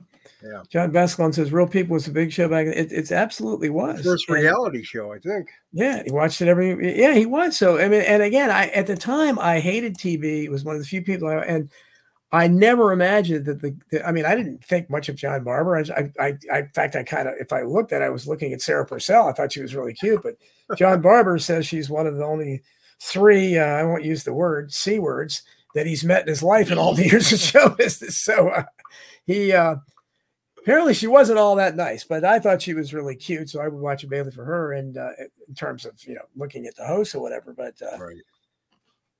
Well, he was Sinatra's uh, uh, writer, right? Yeah, yes, he was. Note writer or whatever. Not that he, he was. He was his. He was his personal writer for like six years, and yeah, and they they they only uh, they had a falling out over. Uh, his support of uh, Thomas Noguchi. Thomas Noguchi was a beleaguered coroner L.A. County, who had uh, was really under fire for his, uh, you know, reporting on the RFK assassination, where he proved there was a conspiracy. A couple, couple, months ago. Yeah, he's was, still kicking. Yeah, he's. I I, we, I tried. He, he's already two or something. Yeah, yeah, I think he's. Yeah, I would love to get it to get him he on the show. Belushi's autopsy too. Yeah, yeah. So he did. So yeah. Yeah. And now we know Belushi was into that stuff too. So, yeah. uh, you know, right. Dick, called Dick Gregory the night before he died. I mean, that's pretty amazing. Yeah. Six was able to find that article that uh, that I found a long time ago in the Wayback Machine. Yeah. Well, shout out to Prisoner Six too. I was on uh, his hundredth episode earlier. You guys, you were there, and our friend Lisa Belanger, who I also don't see in the chat. Uh, but uh, nice to, but uh, yeah, it's good to see you guys and uh, good work. Obviously, he does great work as as Chris does, and Chris is a regular contributor there.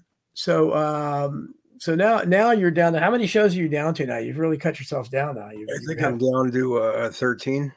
well, I got digging Chris Graves, which uh, it's a goofy title, but that's just me talking to people that. Oh, I, Lisa Belanger is here. She says here. Good thing I didn't badmouth you. yeah, yeah, yeah. yeah, no, uh, yeah, no, I, which I wouldn't have done, of course. I get around, but uh, what I was working on before you uh, invited me on here is some research for Mr. Don Jeffries. I'm coming up with all kinds of stuff and yes, he has. And when I asked Chris to, for something, boy, he uh, he trying he to put it into email form to make it easier. Yeah, just kind of slug because there's so much there. I know some of this is so tedious though to cut and paste. Well, it's I'm That's I'm what uh, I was just doing. So I'm researching uh, what well I would call Hidden History Four. God knows what the title actually be because we know Skyhorse won't like Hidden History Four. Memory hole too.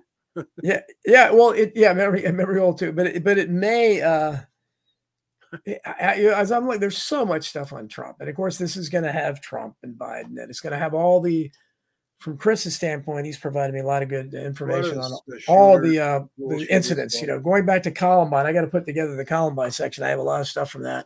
Yeah, maybe and, you get uh, Jen, uh, Jen Small, my buddy there. She actually saw a third shooter. Yes, yes. I would try to get more input from her because uh, she's a survivor. That's incredible. But we're going to look at. I'm, I don't shy away from all this stuff. There's there's a lot of stuff there with Sandy Hook a lot of stuff with Boston bombing. Uh, Vegas, even there's a lot more. I felt. Yes, and I, I, need to look more at Vegas, especially try to look at this connection between the guy that ended up in Hawaii, and so there's all these things. The Uvalde shooting has tons of stuff. So you know that section's going to be huge. And, oh, Uvalde, yeah. Yeah, I mean, there's just so much there. I mean, that that one, you know, that was bombing. There's all kinds of. Well, that's more memory hole, I think, of Boston bomb.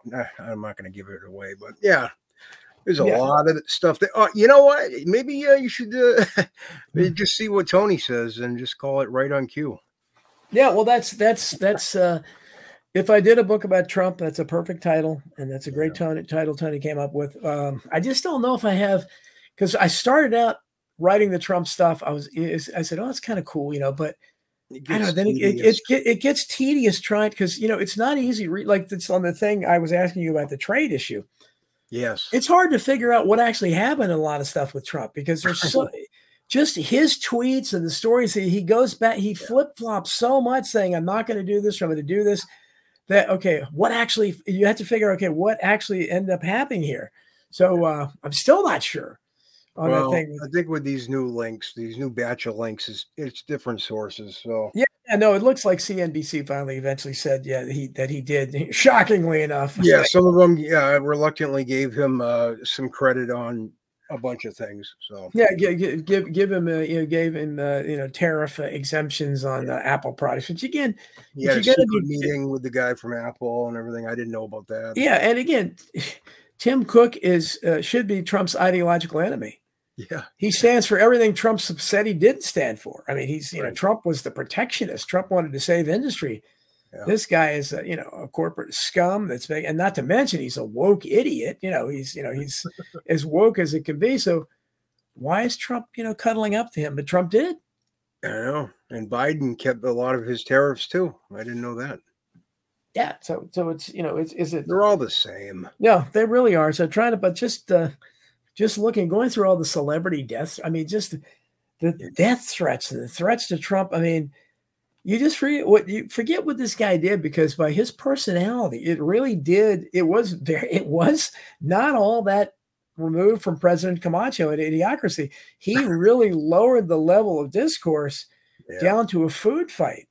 You know, getting in battles with these idiotic celebrities and the celebrities, you know, be threatening him and just. I mean, they, they were. I mean call I mean, it's calling him, you know, the worst names possible publicly, constantly referring to the president of the United States. Like, I mean, would never, I'm not saying I, you know, would, would, but I mean, at least people used to have some kind of respect for the office, but it was, uh, he obviously yeah. didn't garner respect, but you, you just look at this stuff and then, uh, well, I found a website with all of his tweets for you, Donald. Yeah, I, I saw that. Hopefully, it didn't get lost. I, I appreciate that. No, I'm putting it in an email. You'll have them all. So well, it, it's between you and Peter, and uh, yeah, you guys really. And when when American Memory Hole comes out, I mean, you guys, uh, you know, I already told Peter if it's if somehow it becomes an incredible bestseller and sells five hundred thousand copies, you, you guys are going to get a cut. Uh, odds are that won't happen. yeah, I, I, can't give you a cut of what I get out of it because I don't get very much out of it. yeah, yeah, yeah. Uh, but but but if that happened, I would share the wealth, and uh, so yeah, you uh, helped me out big time in the past. So well, it's you know I I I uh, I, I, I wish it could be more, and uh, I wish uh, it's good for you know what it is. It is what if I ever went, I you know I saw again. It's what I wrote about in.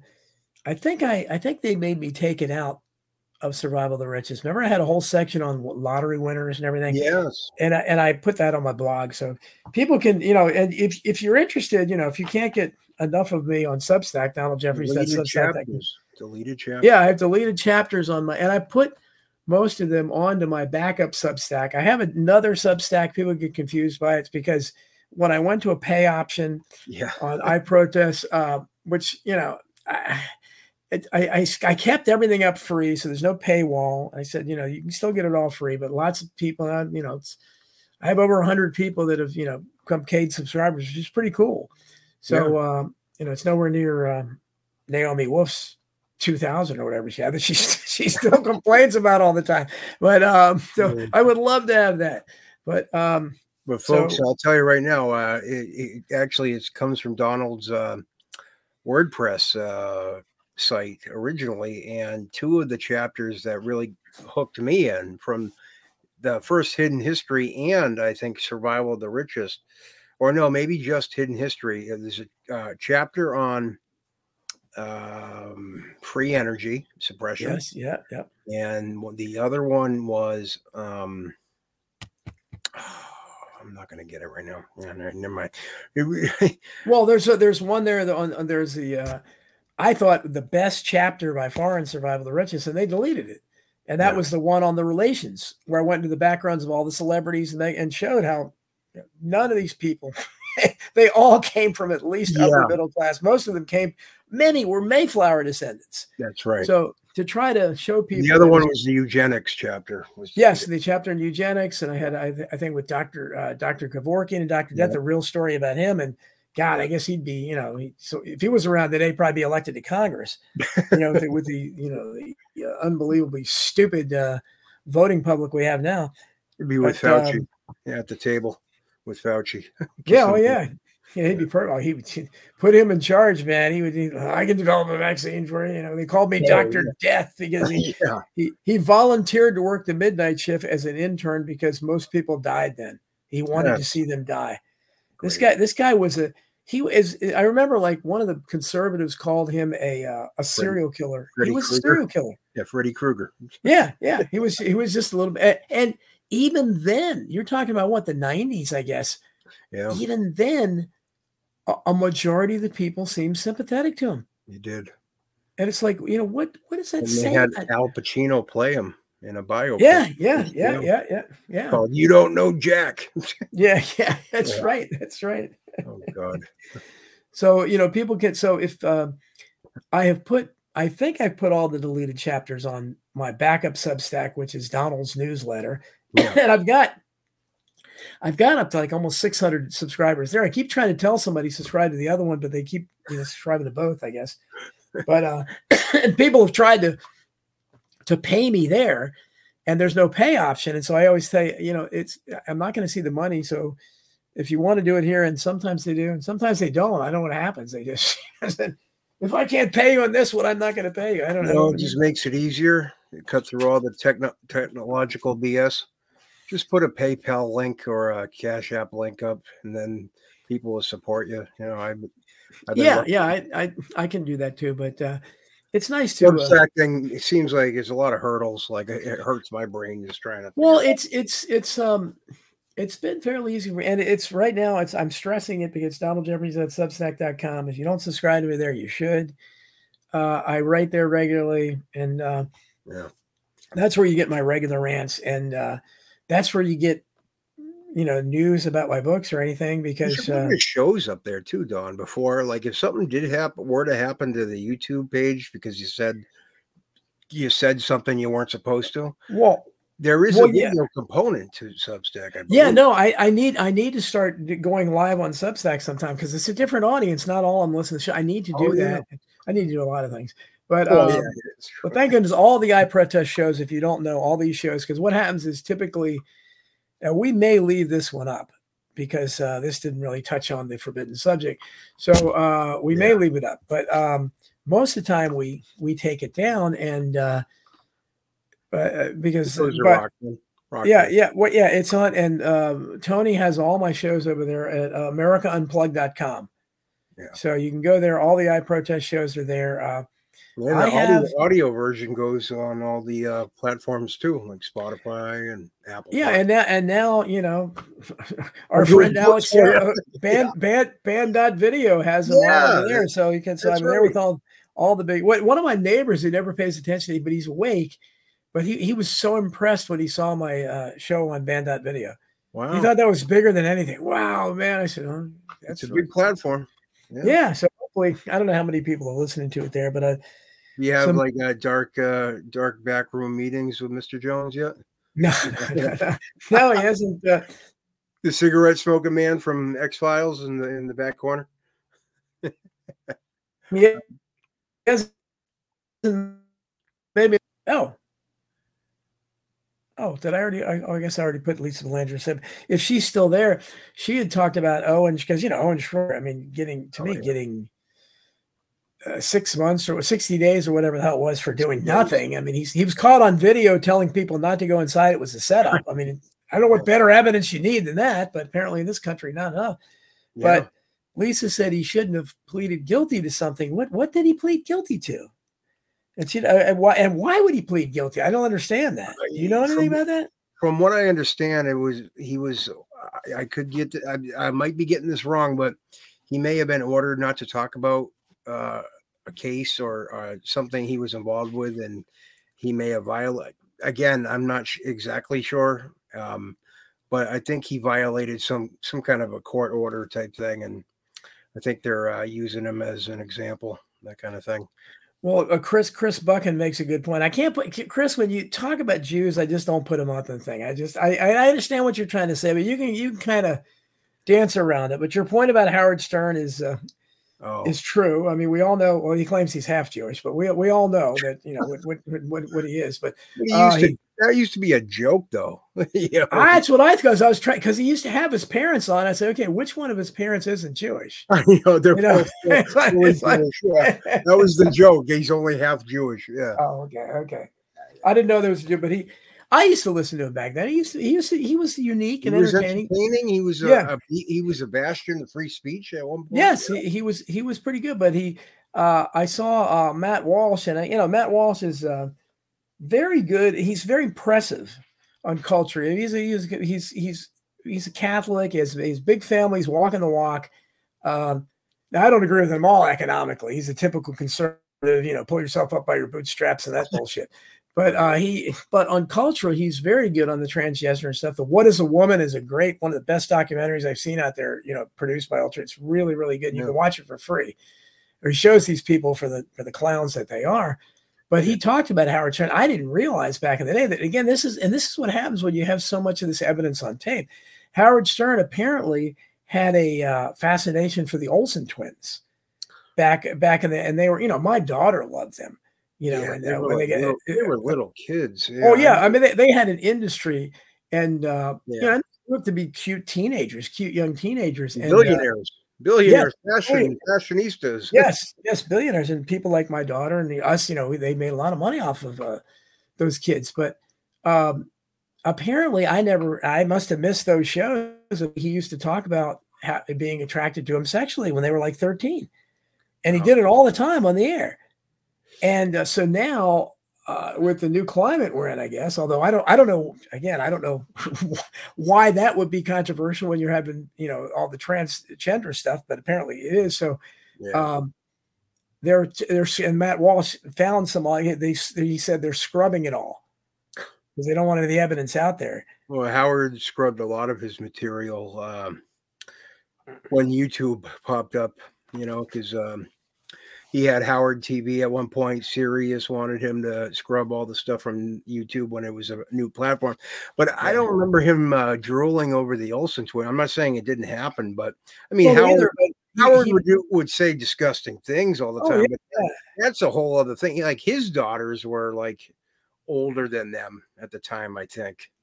Yeah. You know, I don't know. That's, yeah, no, I don't, I don't, you know, and just to, but people don't realize keep in mind, Don, he also, uh, video surfaced of him playing with the, uh, the remains of a, uh, a stripper, uh, this lady, I forget her name, but uh, her family ended up suing Howard wow. because he literally picked her bones uh, like ashes, like on the air, and there was video of it. It's disgusting, and I was yeah. a big fan of Howard. Yeah, and the family sued and won. And then, well, and then Howard never let it be said. He, he he always said Oswald acted alone. Oh yeah, uh, like all these other guys, and he was one of the first on 9-11 to suddenly realize it was a terrorist attack and Osama bin Laden was behind it. He wanted to bomb the whole Middle East to uh, back to the Stone Age, turn it all to glass. So I, I listened to that show over and over again over the years. Yeah, I mean, he heard all the callers. All the callers uh, were talking about bombs going off, man.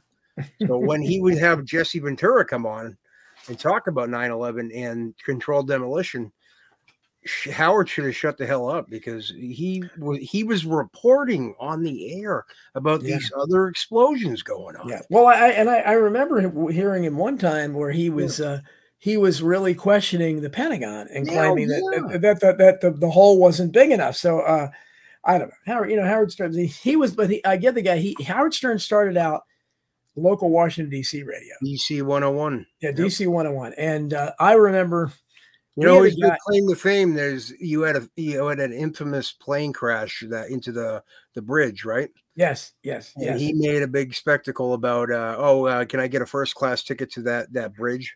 Yeah, yeah, and he he, you know, and, and again, this is where Chris Buck and I'll throw you a bone if you want to know about Jewish privilege. Uh, at the time, uh, people I remember made remarks that because Howard, first of all, Howard he was hilarious. But he had uh, Billy West, who does lots of great voices, Futurama and all that. And Billy West does the funniest black voice I've ever heard. He doesn't do it anymore, but he used to come on and he was their resident black guy. He would be like Mayor Dinkins and whoever, but and it, it was just hilarious. Yeah, the Jackie, the Jackie puppet. yeah, yeah, yeah. and and and he would come on, and they they were really funny because they're Mayor Dinkins reporting. I'll tell you how old I'm going. It just he, he, we kind of talked like Amos and Andy, you know. It was he like went really, on. He went on the uh, the what was it? The something green show in blackface. Yes, yeah. And so I was going to say, Pete. We and we had a guy Petey here. Green. Yeah. Petey Greene, and, and, they they ended up making a movie about him. Amazingly enough, later, but I, I didn't know he was that big. But I, I knew the guy's cousin. I worked with the guy's cousin. Oh. He was a Washington D.C. fixture. Uh, and I remember when, when I first started dating my wife, she thought it was crazy because I just got a VCR, and I, I didn't know what the hell I was doing. So I, I you know, she, we, I said, let's watch a tape, you know, and I, this was new technology, and I didn't watch TV, so I would put on, and there would be like a Three Stooges, an Andy Griffith episode, a, a little rascal, and then Petey Greene. And I, I said, what the hell? I, I, I, yeah. I, I just find this guy fascinating. He was so, he was so ridiculous. He was like all the blacks that I worked with.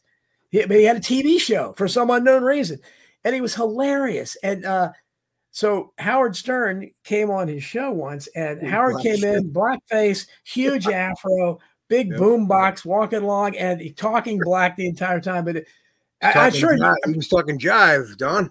yeah, that's right. I'm sure you'll. It, I would love to see that tape again because I know that was hilarious. And, oh, uh, I have it. oh, you have it? you jive turkey. yeah, yeah, that was. Oh man, that was. Uh, but so. Yeah, is but, he still kicking, Petey Greene? No, no, he died a long time oh, ago. Okay. He wasn't that old, and I, I uh, in fact, I think yeah, I think he died because I remember his cousin and them talking about it. I think they were like they there were suspicions about it or something, but you know, nothing. Oh. I don't. But that that was uh, just like everybody. yeah. yeah. that was probably the '80s, I guess. He died, but it, it was. um Yeah, he didn't live to be uh, very old, but he he was an interesting guy because he would he would he would make comments that were pretty good, you know, in between you know, in, in, in between his, you know, craziness. He had like a Morton Downey Jr. thing kind of going, right? A little bit. Yeah, one more, one, one more down Jr. is another one. If you you know wanted to know about uh, that was uh, that was like right before the internet. Morton Downey was good for a while too, because more he he would he would allow. I mean, he, he again he was ridiculous because he would try to act tough and everything. And uh, but I just had a I had a guest on one of my shows like a, a month ago that was on the Morton Downey Jr. Yeah, show. yeah. So I'm I'm saying like back in the day, it's feasible that people like us might have been able to get on there. Maybe. there was no there was no other. About, it was all about censorship and horror movies at the time. That's what. Yeah, yeah, yeah. But there, so there's uh, you know. But they had the craziest people in the audience, even like that New Jersey audience that uh, Morton Downey Jr. would have, like come in. Oh, yeah, yeah. and, the, and, the, and the later, uh, later. Uh, Arsenio Hall would do the Arsenio same. Hall would copy that. Yeah, okay, he copied it, and, and, you know they never gave Morton down it. And Morton became a Morton, eh, you know, became a, a pathetic figure. You know, because he, he. I think he even punched Stuttering John on. Yeah, yeah, yeah. He had the thing with Stuttering John where he got upset. He lost his cool, and uh, yeah. he uh, he uh, Morton Downey Jr. was the epitome of 15 minutes of fame. Yeah, that guy's that guy's shooting star burned out so fast. I mean, he was he was really big briefly. Apparently, he was respectable at one time in the 70s too, as a as a journalist, from what I hear. Well, he he came from a uh, as they all do. He came it's of like back- Springer. It's like Springer, the same thing. He was uh, what a politician. Yeah, he was a mayor of Cincinnati. Yeah, time? Cincinnati. Yeah, but uh, but uh, uh, Morton Downey Jr. Morton Downey Senior was a very famous celebrity, an Irish crooner, Irish, and, and Morton Downey Jr. could sing as well. That's right. He used to play a video, an early video of him doing uh, Boulevard of Broken Dreams. He used to play that sometime on a show. But That's right. and his aunt, he was part of the uh, Bennett family. Uh, back in the golden age, they had um, uh, three actresses that were sisters that were all pretty big. The biggest one was uh, Joan Bennett, Bennett Constance sister. Bennett, and Yeah. Barbara Bennett. I think he was Joan Bennett's. Uh, he, he was one of their sons or their son something, and uh, but so he kind of came from, you know. So again, I'm sure that opened the door for him. He had a lot of connections, but he died- did his. died You know, of he- in like '94, I think, because he kept Yeah, smoking. yeah, and he and he used to brag when he's smoking cigarettes that everybody in my family lives long. It's not going to happen to me and stuff. So it's it's I guess it's kind of funny to watch that now because he Yeah. because he didn't. I don't know if he made to sixty. Was it wasn't that Well, old, the show, his show ended in like 1990, and I think he was dead by '94.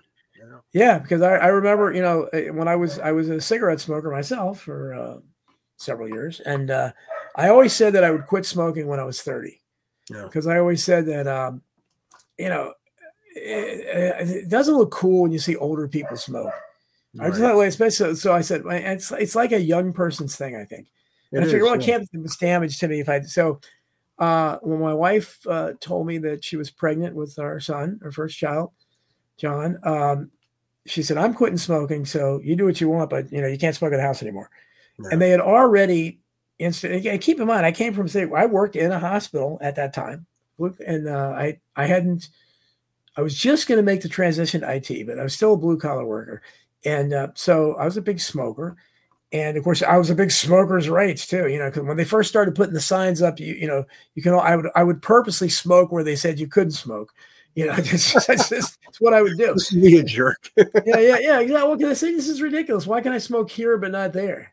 But remember, there's the restaurants too. Remember, they had the smoking section. Yeah, well, that that was okay. But then when they when they started, you know, and again, I, you look back and people don't believe it. You know, you could smoke anywhere in that hospital. Smoke And- on the airplane, and that's Yeah, yeah, everyone has to yes. breathe it in. yes, everywhere, all stores, everything. People can't realize what a different world it was. And I'm not saying it was mm-hmm. good, you know, but Right. and and once you quit smoking, you really. I never noticed it before, but then I started. God, I, I smell the smokers coming. I can smell their clothes and all that stuff, which I obviously couldn't before. And you could taste better too, right? Oh yeah, yeah. So, uh, but it was it was I, it was the only time I tried because I enjoyed smoking, and I remember I was watching Morton Downey Jr. a suitable show to watch, a big time smoker, and I just put my last cigarette out in the ashtray as I was watching him, and uh, I left that half open pack there for months. That was it. I said, okay, it's there if I need it, and uh, it was it was one of the hardest things I ever did. It is. It's, a uh, thing, yeah. Sam Bodiestree said uh, he quit cigarettes, but he he did cigar. I I I tried cigars. I, I hated it. They just would make me. I could never even come close to finishing a cigar. It would like get me Oh, sick. I don't yeah. know. I don't know. and and you weren't inhaling it, so I don't I don't know. Uh, I guess some People like chew on it. Yeah. Yeah, which I don't know. My dad used to smoke cigars, and I be like I- chewing I a filter on a cigarette. It's like, oh, yeah, yeah. And some people don't even light them. I, I don't know. Yeah. Patrick S is over. Okay, in the Rokfin chat, Patrick S is over there. He says No, he, uh, Pat, Pat the plumber. Yeah. Patrick S. He says, I listened that's- to the DC 101 when I was in high school in Falls Church. Well, brother, you came from my neck of the woods, Patrick.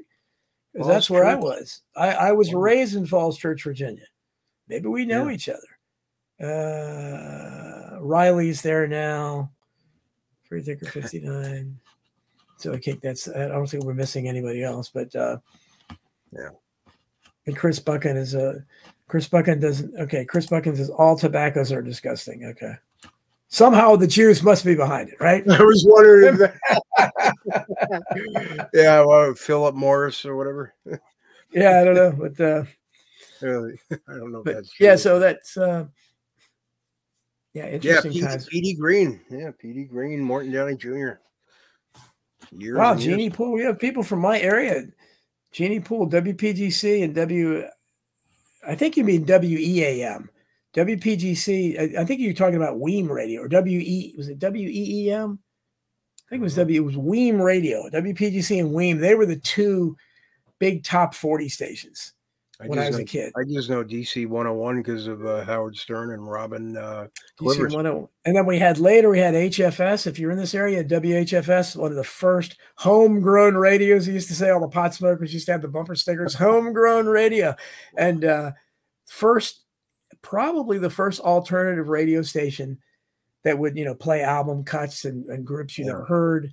And uh, I used to love Weasel. Weasel was the big, he's still alive. If I, I, I don't know, people would be interested enough to have him on. Uh, uh, I only know of Weasel yeah? Zappa. Isn't that wasn't that one of uh, Frank Zappa's kids? Weasel Zappa. No, that's Dweezil. Oh, It's Dweezil. Dweezil, This, this guy was Weasel.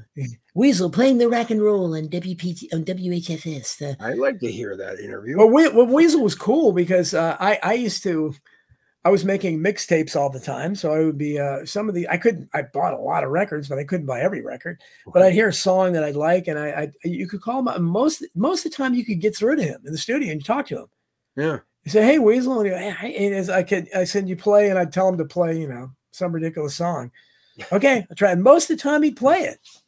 Yeah. what is it? Was it late night or something? He was uh, lonesome in the studio. No, no, it wasn't. It was uh, he Oh. he was um he was uh, during the day or early evening. No, he just it was again. It was a different time. You could call a radio station and they would. It's not like you're calling through to be on the air. Right. You, you could call and you'd actually talk to the DJ.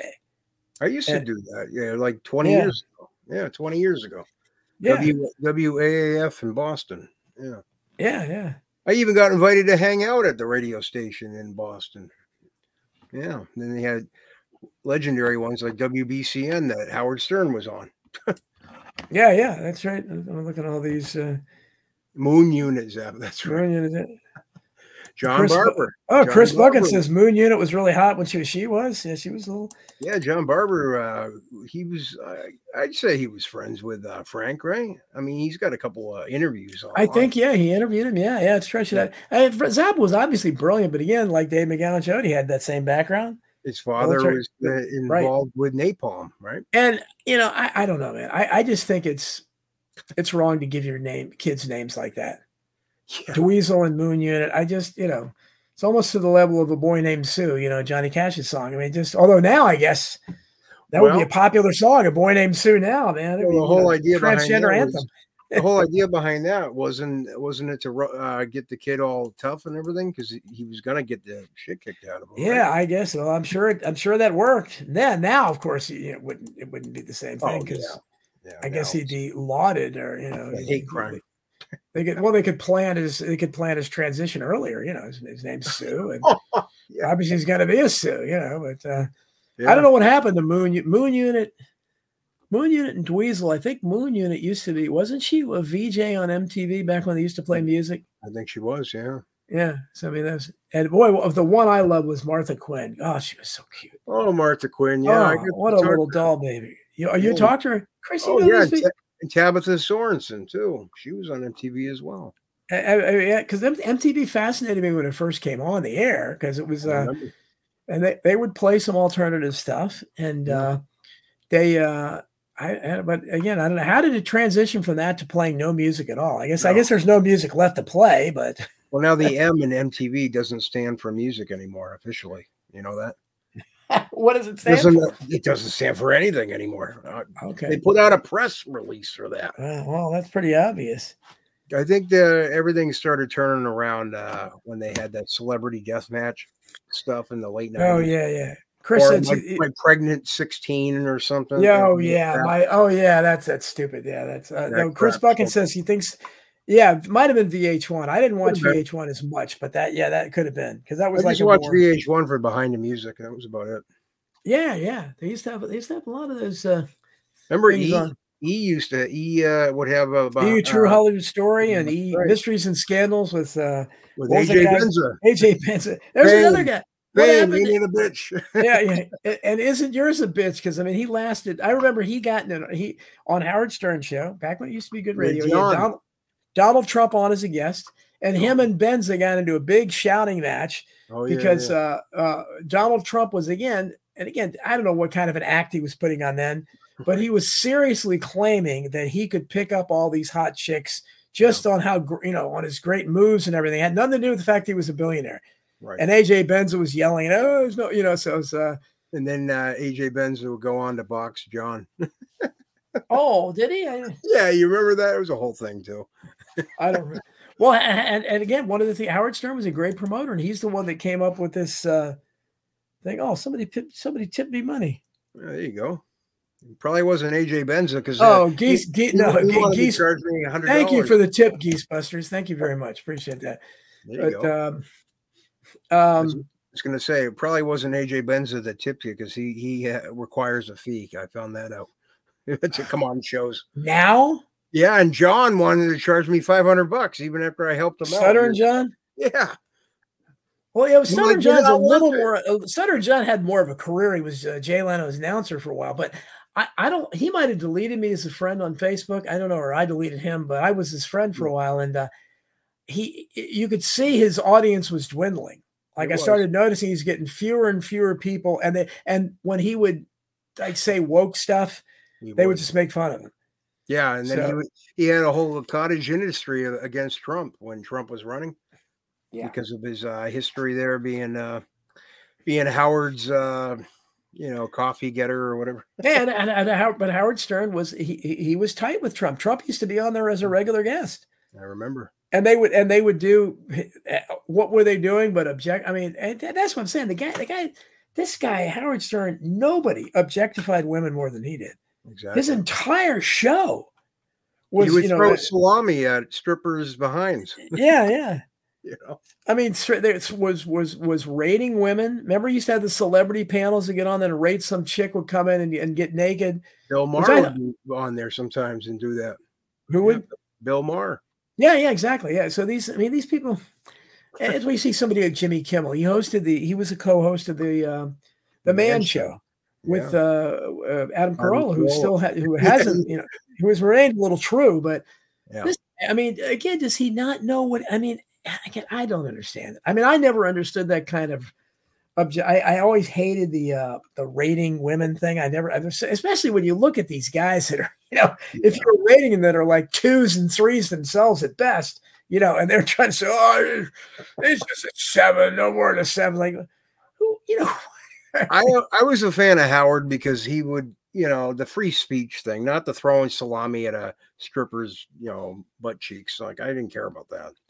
You know, yeah. He he would talk about, you know, uh, shall I say, uh, revolutionary ideas sometimes. You know? No, he he he was he, but then he would go the pervert route and talk about his uh, genitalia yeah. being small. Yeah, he could. He that's what he was. He couldn't stop that stuff, but he he yeah. he, he, he, was sometimes good. You know, he was. Yeah. Yeah, yeah but, now, it's um, now he's America's Got Talent. No, and he and he created. He he was probably the first of the uh, morning zoo type. You know, uh, I don't know if he was the first, but he was one of one of the first that that created that kind of. Uh, yeah you know, not, not really not zaniest guy. That was a little bit different, but there's so many shows like Don and Mike in this area that used to that copied him because yeah. Howard, Howard Stern made his uh, his the people that work for him, you know, characters the, on the show. Yeah, yeah, yeah, Well, I mean, just like Gary Dell'Abate's producer, and then Baba Booey, uh, Baba Booey, and then ridiculous Fred Norris, who just never does anything. He just sits there, but he, he probably no, he was, no, but he was a genius in his own right with the sound effects. Like he'd be on cue. Like, oh, was he doing okay? Within seconds, when uh, someone yeah. would, he would have a sound effect that would be appropriate. Like he had, he he he he did a lot behind the scenes, but uh, it, it seemed like he was doing nothing. Like with Jackie, like when I met Jackie, I was like, yeah. Jackie was his head writer for years and years, and Howard kind of just threw Jackie away. Yeah, yeah, Jackie, Jackie, Jackie, uh, nope, Martin, man, yeah, and uh, but yeah, so he had he had some interesting guys there, and of course he had your boy uh, Norm Macdonald's friend Artie Lange. Artie Lange, who was there, who, yeah, who was right. there, who was uh, became a regular there, and and I, I still remember all the guys. Riley Martin is that what you're to say? The UFO guy? no, no, no, no, no. Oh, oh he, he he made a star out of the uh the KKK guy. Oh yeah, remember that guy? Yeah, Wake goes, up, white yeah, people. He, he, he, made he made a star out of that guy. I mean, they, remember they play they would play uh Hollywood uh, the Hollywood yeah. Squares, and he would be in the center square yeah. He goes, he goes, one of these days the Mexicans are going to outnumber the humans. Yeah. I'm like, oh my God. And he, he, I mean, he, he did things like Black Jeopardy and the categories would be grape soda and chips and stuff like, it's like, it's like, it's like yeah. just imagine doing that now. Remember, remember he had one of the best shows I ever saw. Yet. He had rerun from what's happening. Yeah. He was, and ended up dying track, but was down on his luck, obviously had to be to be because he was actually competing for pocket change on that stupid whatever game show they were playing. Yeah. So it was sad to see, but I mean that Dana Plato went the same way. She ended up going home and yeah, yeah, yeah, and, and uh, you know she, yeah, she, yeah, boy, she was so was Howard. Uh, you know Howard. As much as Howard, uh, I, I like to give him credit. He had some creepy scumbag stuff too. You know. No, he did. So I mean, I so I you know when I criticizing now it's it's not because I I I mean I I would never I never found any radio show except David Knight maybe okay or Alex Jones back in the when Alex Jones was really good uh, yeah. that I would watch uh, that I would listen to. Well, even I, Alex I, is doing to Howard Stern uh, with conspiracies. That's how I always looked at Alex. Yeah, yeah, yeah, yeah. yeah he is. So the shock jock. Yeah, yeah, pretty much. Yeah, he doesn't because I mean that's he doesn't have a you know a crazy cast of characters like right. uh, like the Wack Pack, like but I mean, he, yeah, that Beetlejuice coming on, but he'll right. have uh, Joe Rogan come on and talk about but DMT. You don't realize how, how much these people made in radio. I said people like Fred Norris is probably worth many millions, and uh, nobody knows who he is really that doesn't listen to that. That's right. Uh, you know these these guys are who knows how much Robin Quivers. And I remember Robin Quivers has you know that's obviously sexy voice, and well, I remember was, the young, that was, that was Howard's uh, green light to be able to say racist stuff. Yeah, yeah. Well, it was it was it was great because he had her there, and she, you know, yeah. it gave him, you know, he was able he to always laugh. Oh, Howard, oh, you're Howard, you're oh, you're awful. Oh, oh my, oh my. But but she was uh she had such a sexy voice, and I remember all the guys before I even knew. I I didn't listen to Ray. I, everybody was talking about Howard Stern, Howard Stern. Oh man, Rob! And I remember so many of them went. They had their first live event where you could meet Robin and these people, and they were so excited because they figured it's going to be some hot blonde or something. They used to go to uh, go to comedy clubs after uh, at night in D.C. around yeah. Time. But when they when the, the guys first discovered she was black, it's like, I mean, I it was like whoa, because it didn't compute, you know, because they had this right. image in their mind. She sounded white. yeah, she sounded yeah, and you just assume she's you know, yeah, sexy, but. um yeah, that guy. I mean, we're talking so much about Howard Stern, but that, it was it was uh, yeah. I listened to, I listened to it uh, on the the commute, but I, I wouldn't listen to it other than that. And then he, when he had his show on uh, the New York show, he had a, a, show on the New York. We used to get the New York Super Channel. Okay, yeah. we used to get Chicago, and not K-Rock. only it, it yeah, yeah, yeah, and uh, so they would show like the whole thing or clips of it, and that's where he would have a lot of those things like the Hollywood Squares and Black Jeopardy and stuff. And oh, uh, you would have the Channel Nine show, WPIX. Yes, yes, yes, yeah. yeah. And I I liked that, and uh, so that's what I mostly watched. I listened to him as in the commute sometimes, and most of the time he'd good. He had a celebrity. He would usually know, you know, he'd ask him embarrassing questions and stuff. That's right. Yeah, politically incorrect stuff too. Yeah, which is that's why the the idea that this guy does he, he you made all your millions on this. And now you're trying to, I mean, I don't know how anybody listens to him now because what, what could he talk about?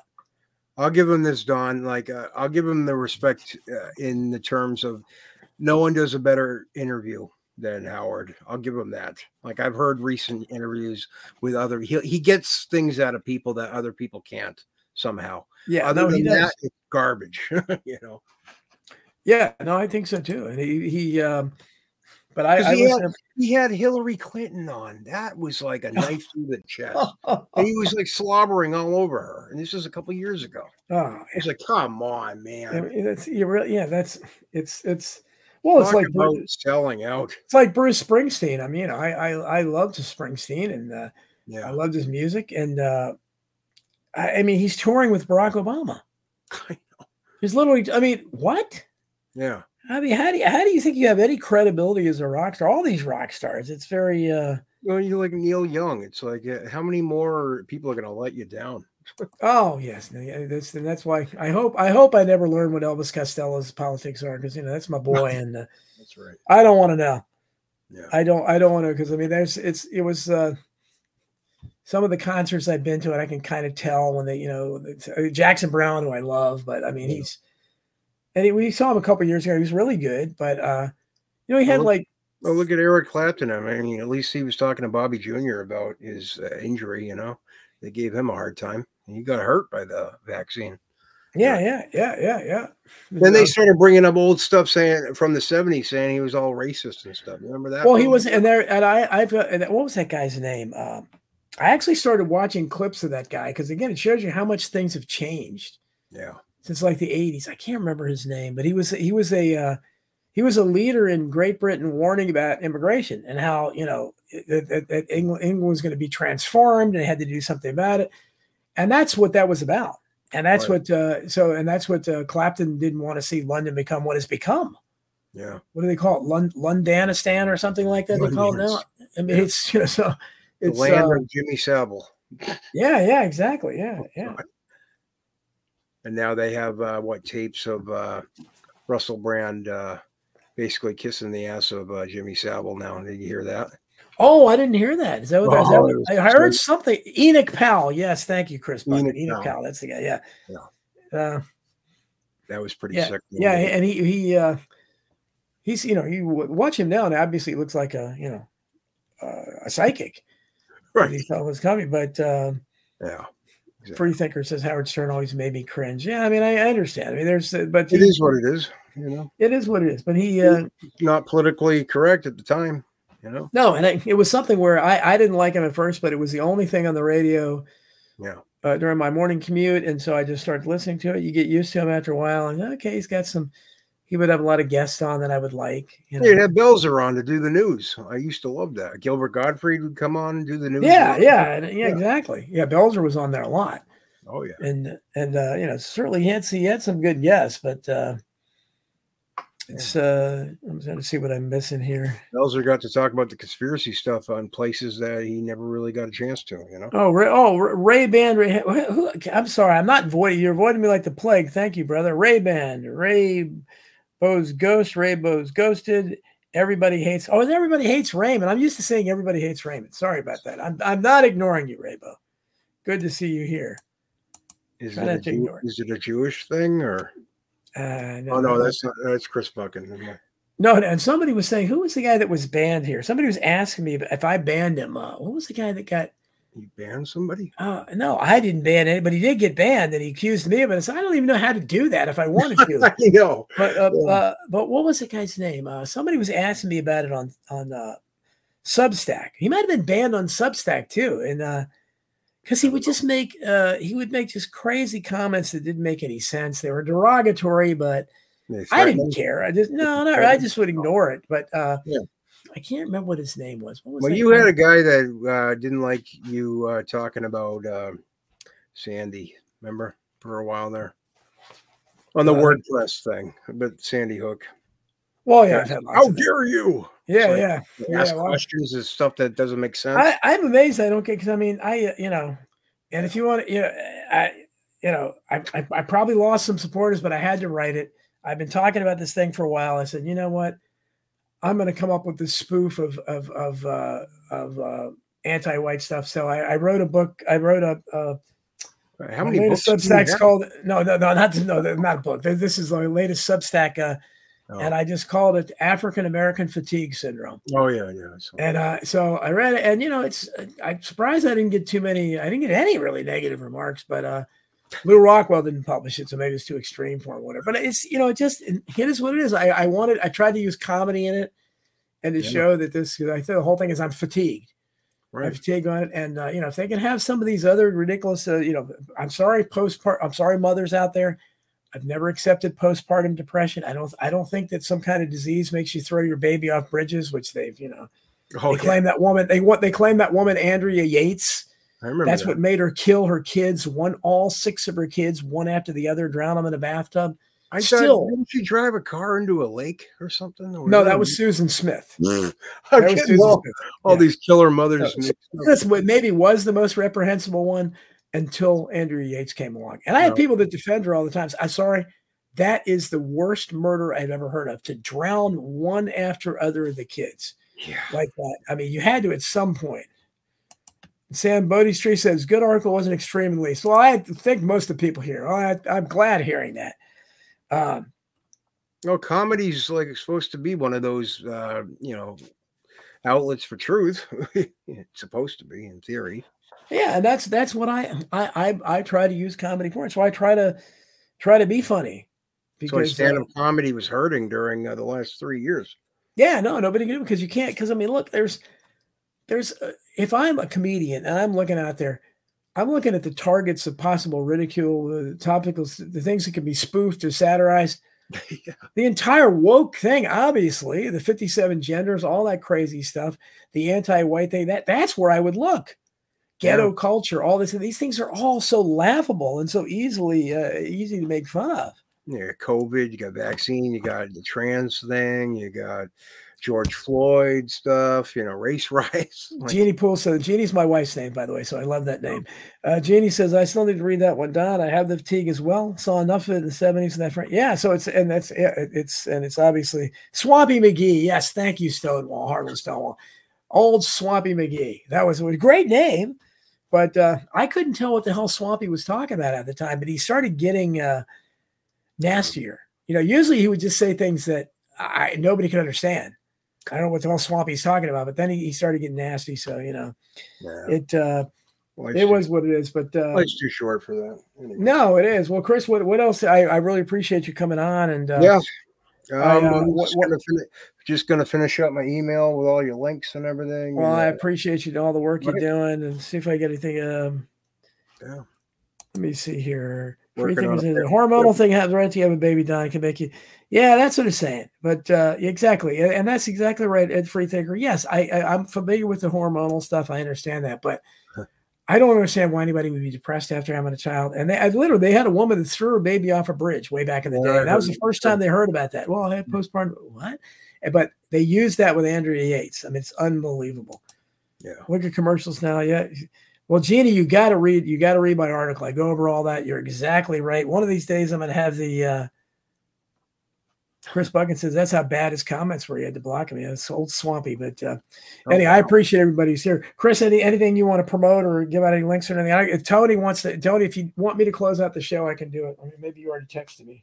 Yeah, I'm working on a, a couple of guests and some things for Paratruther with Tony and Mr. Anderson.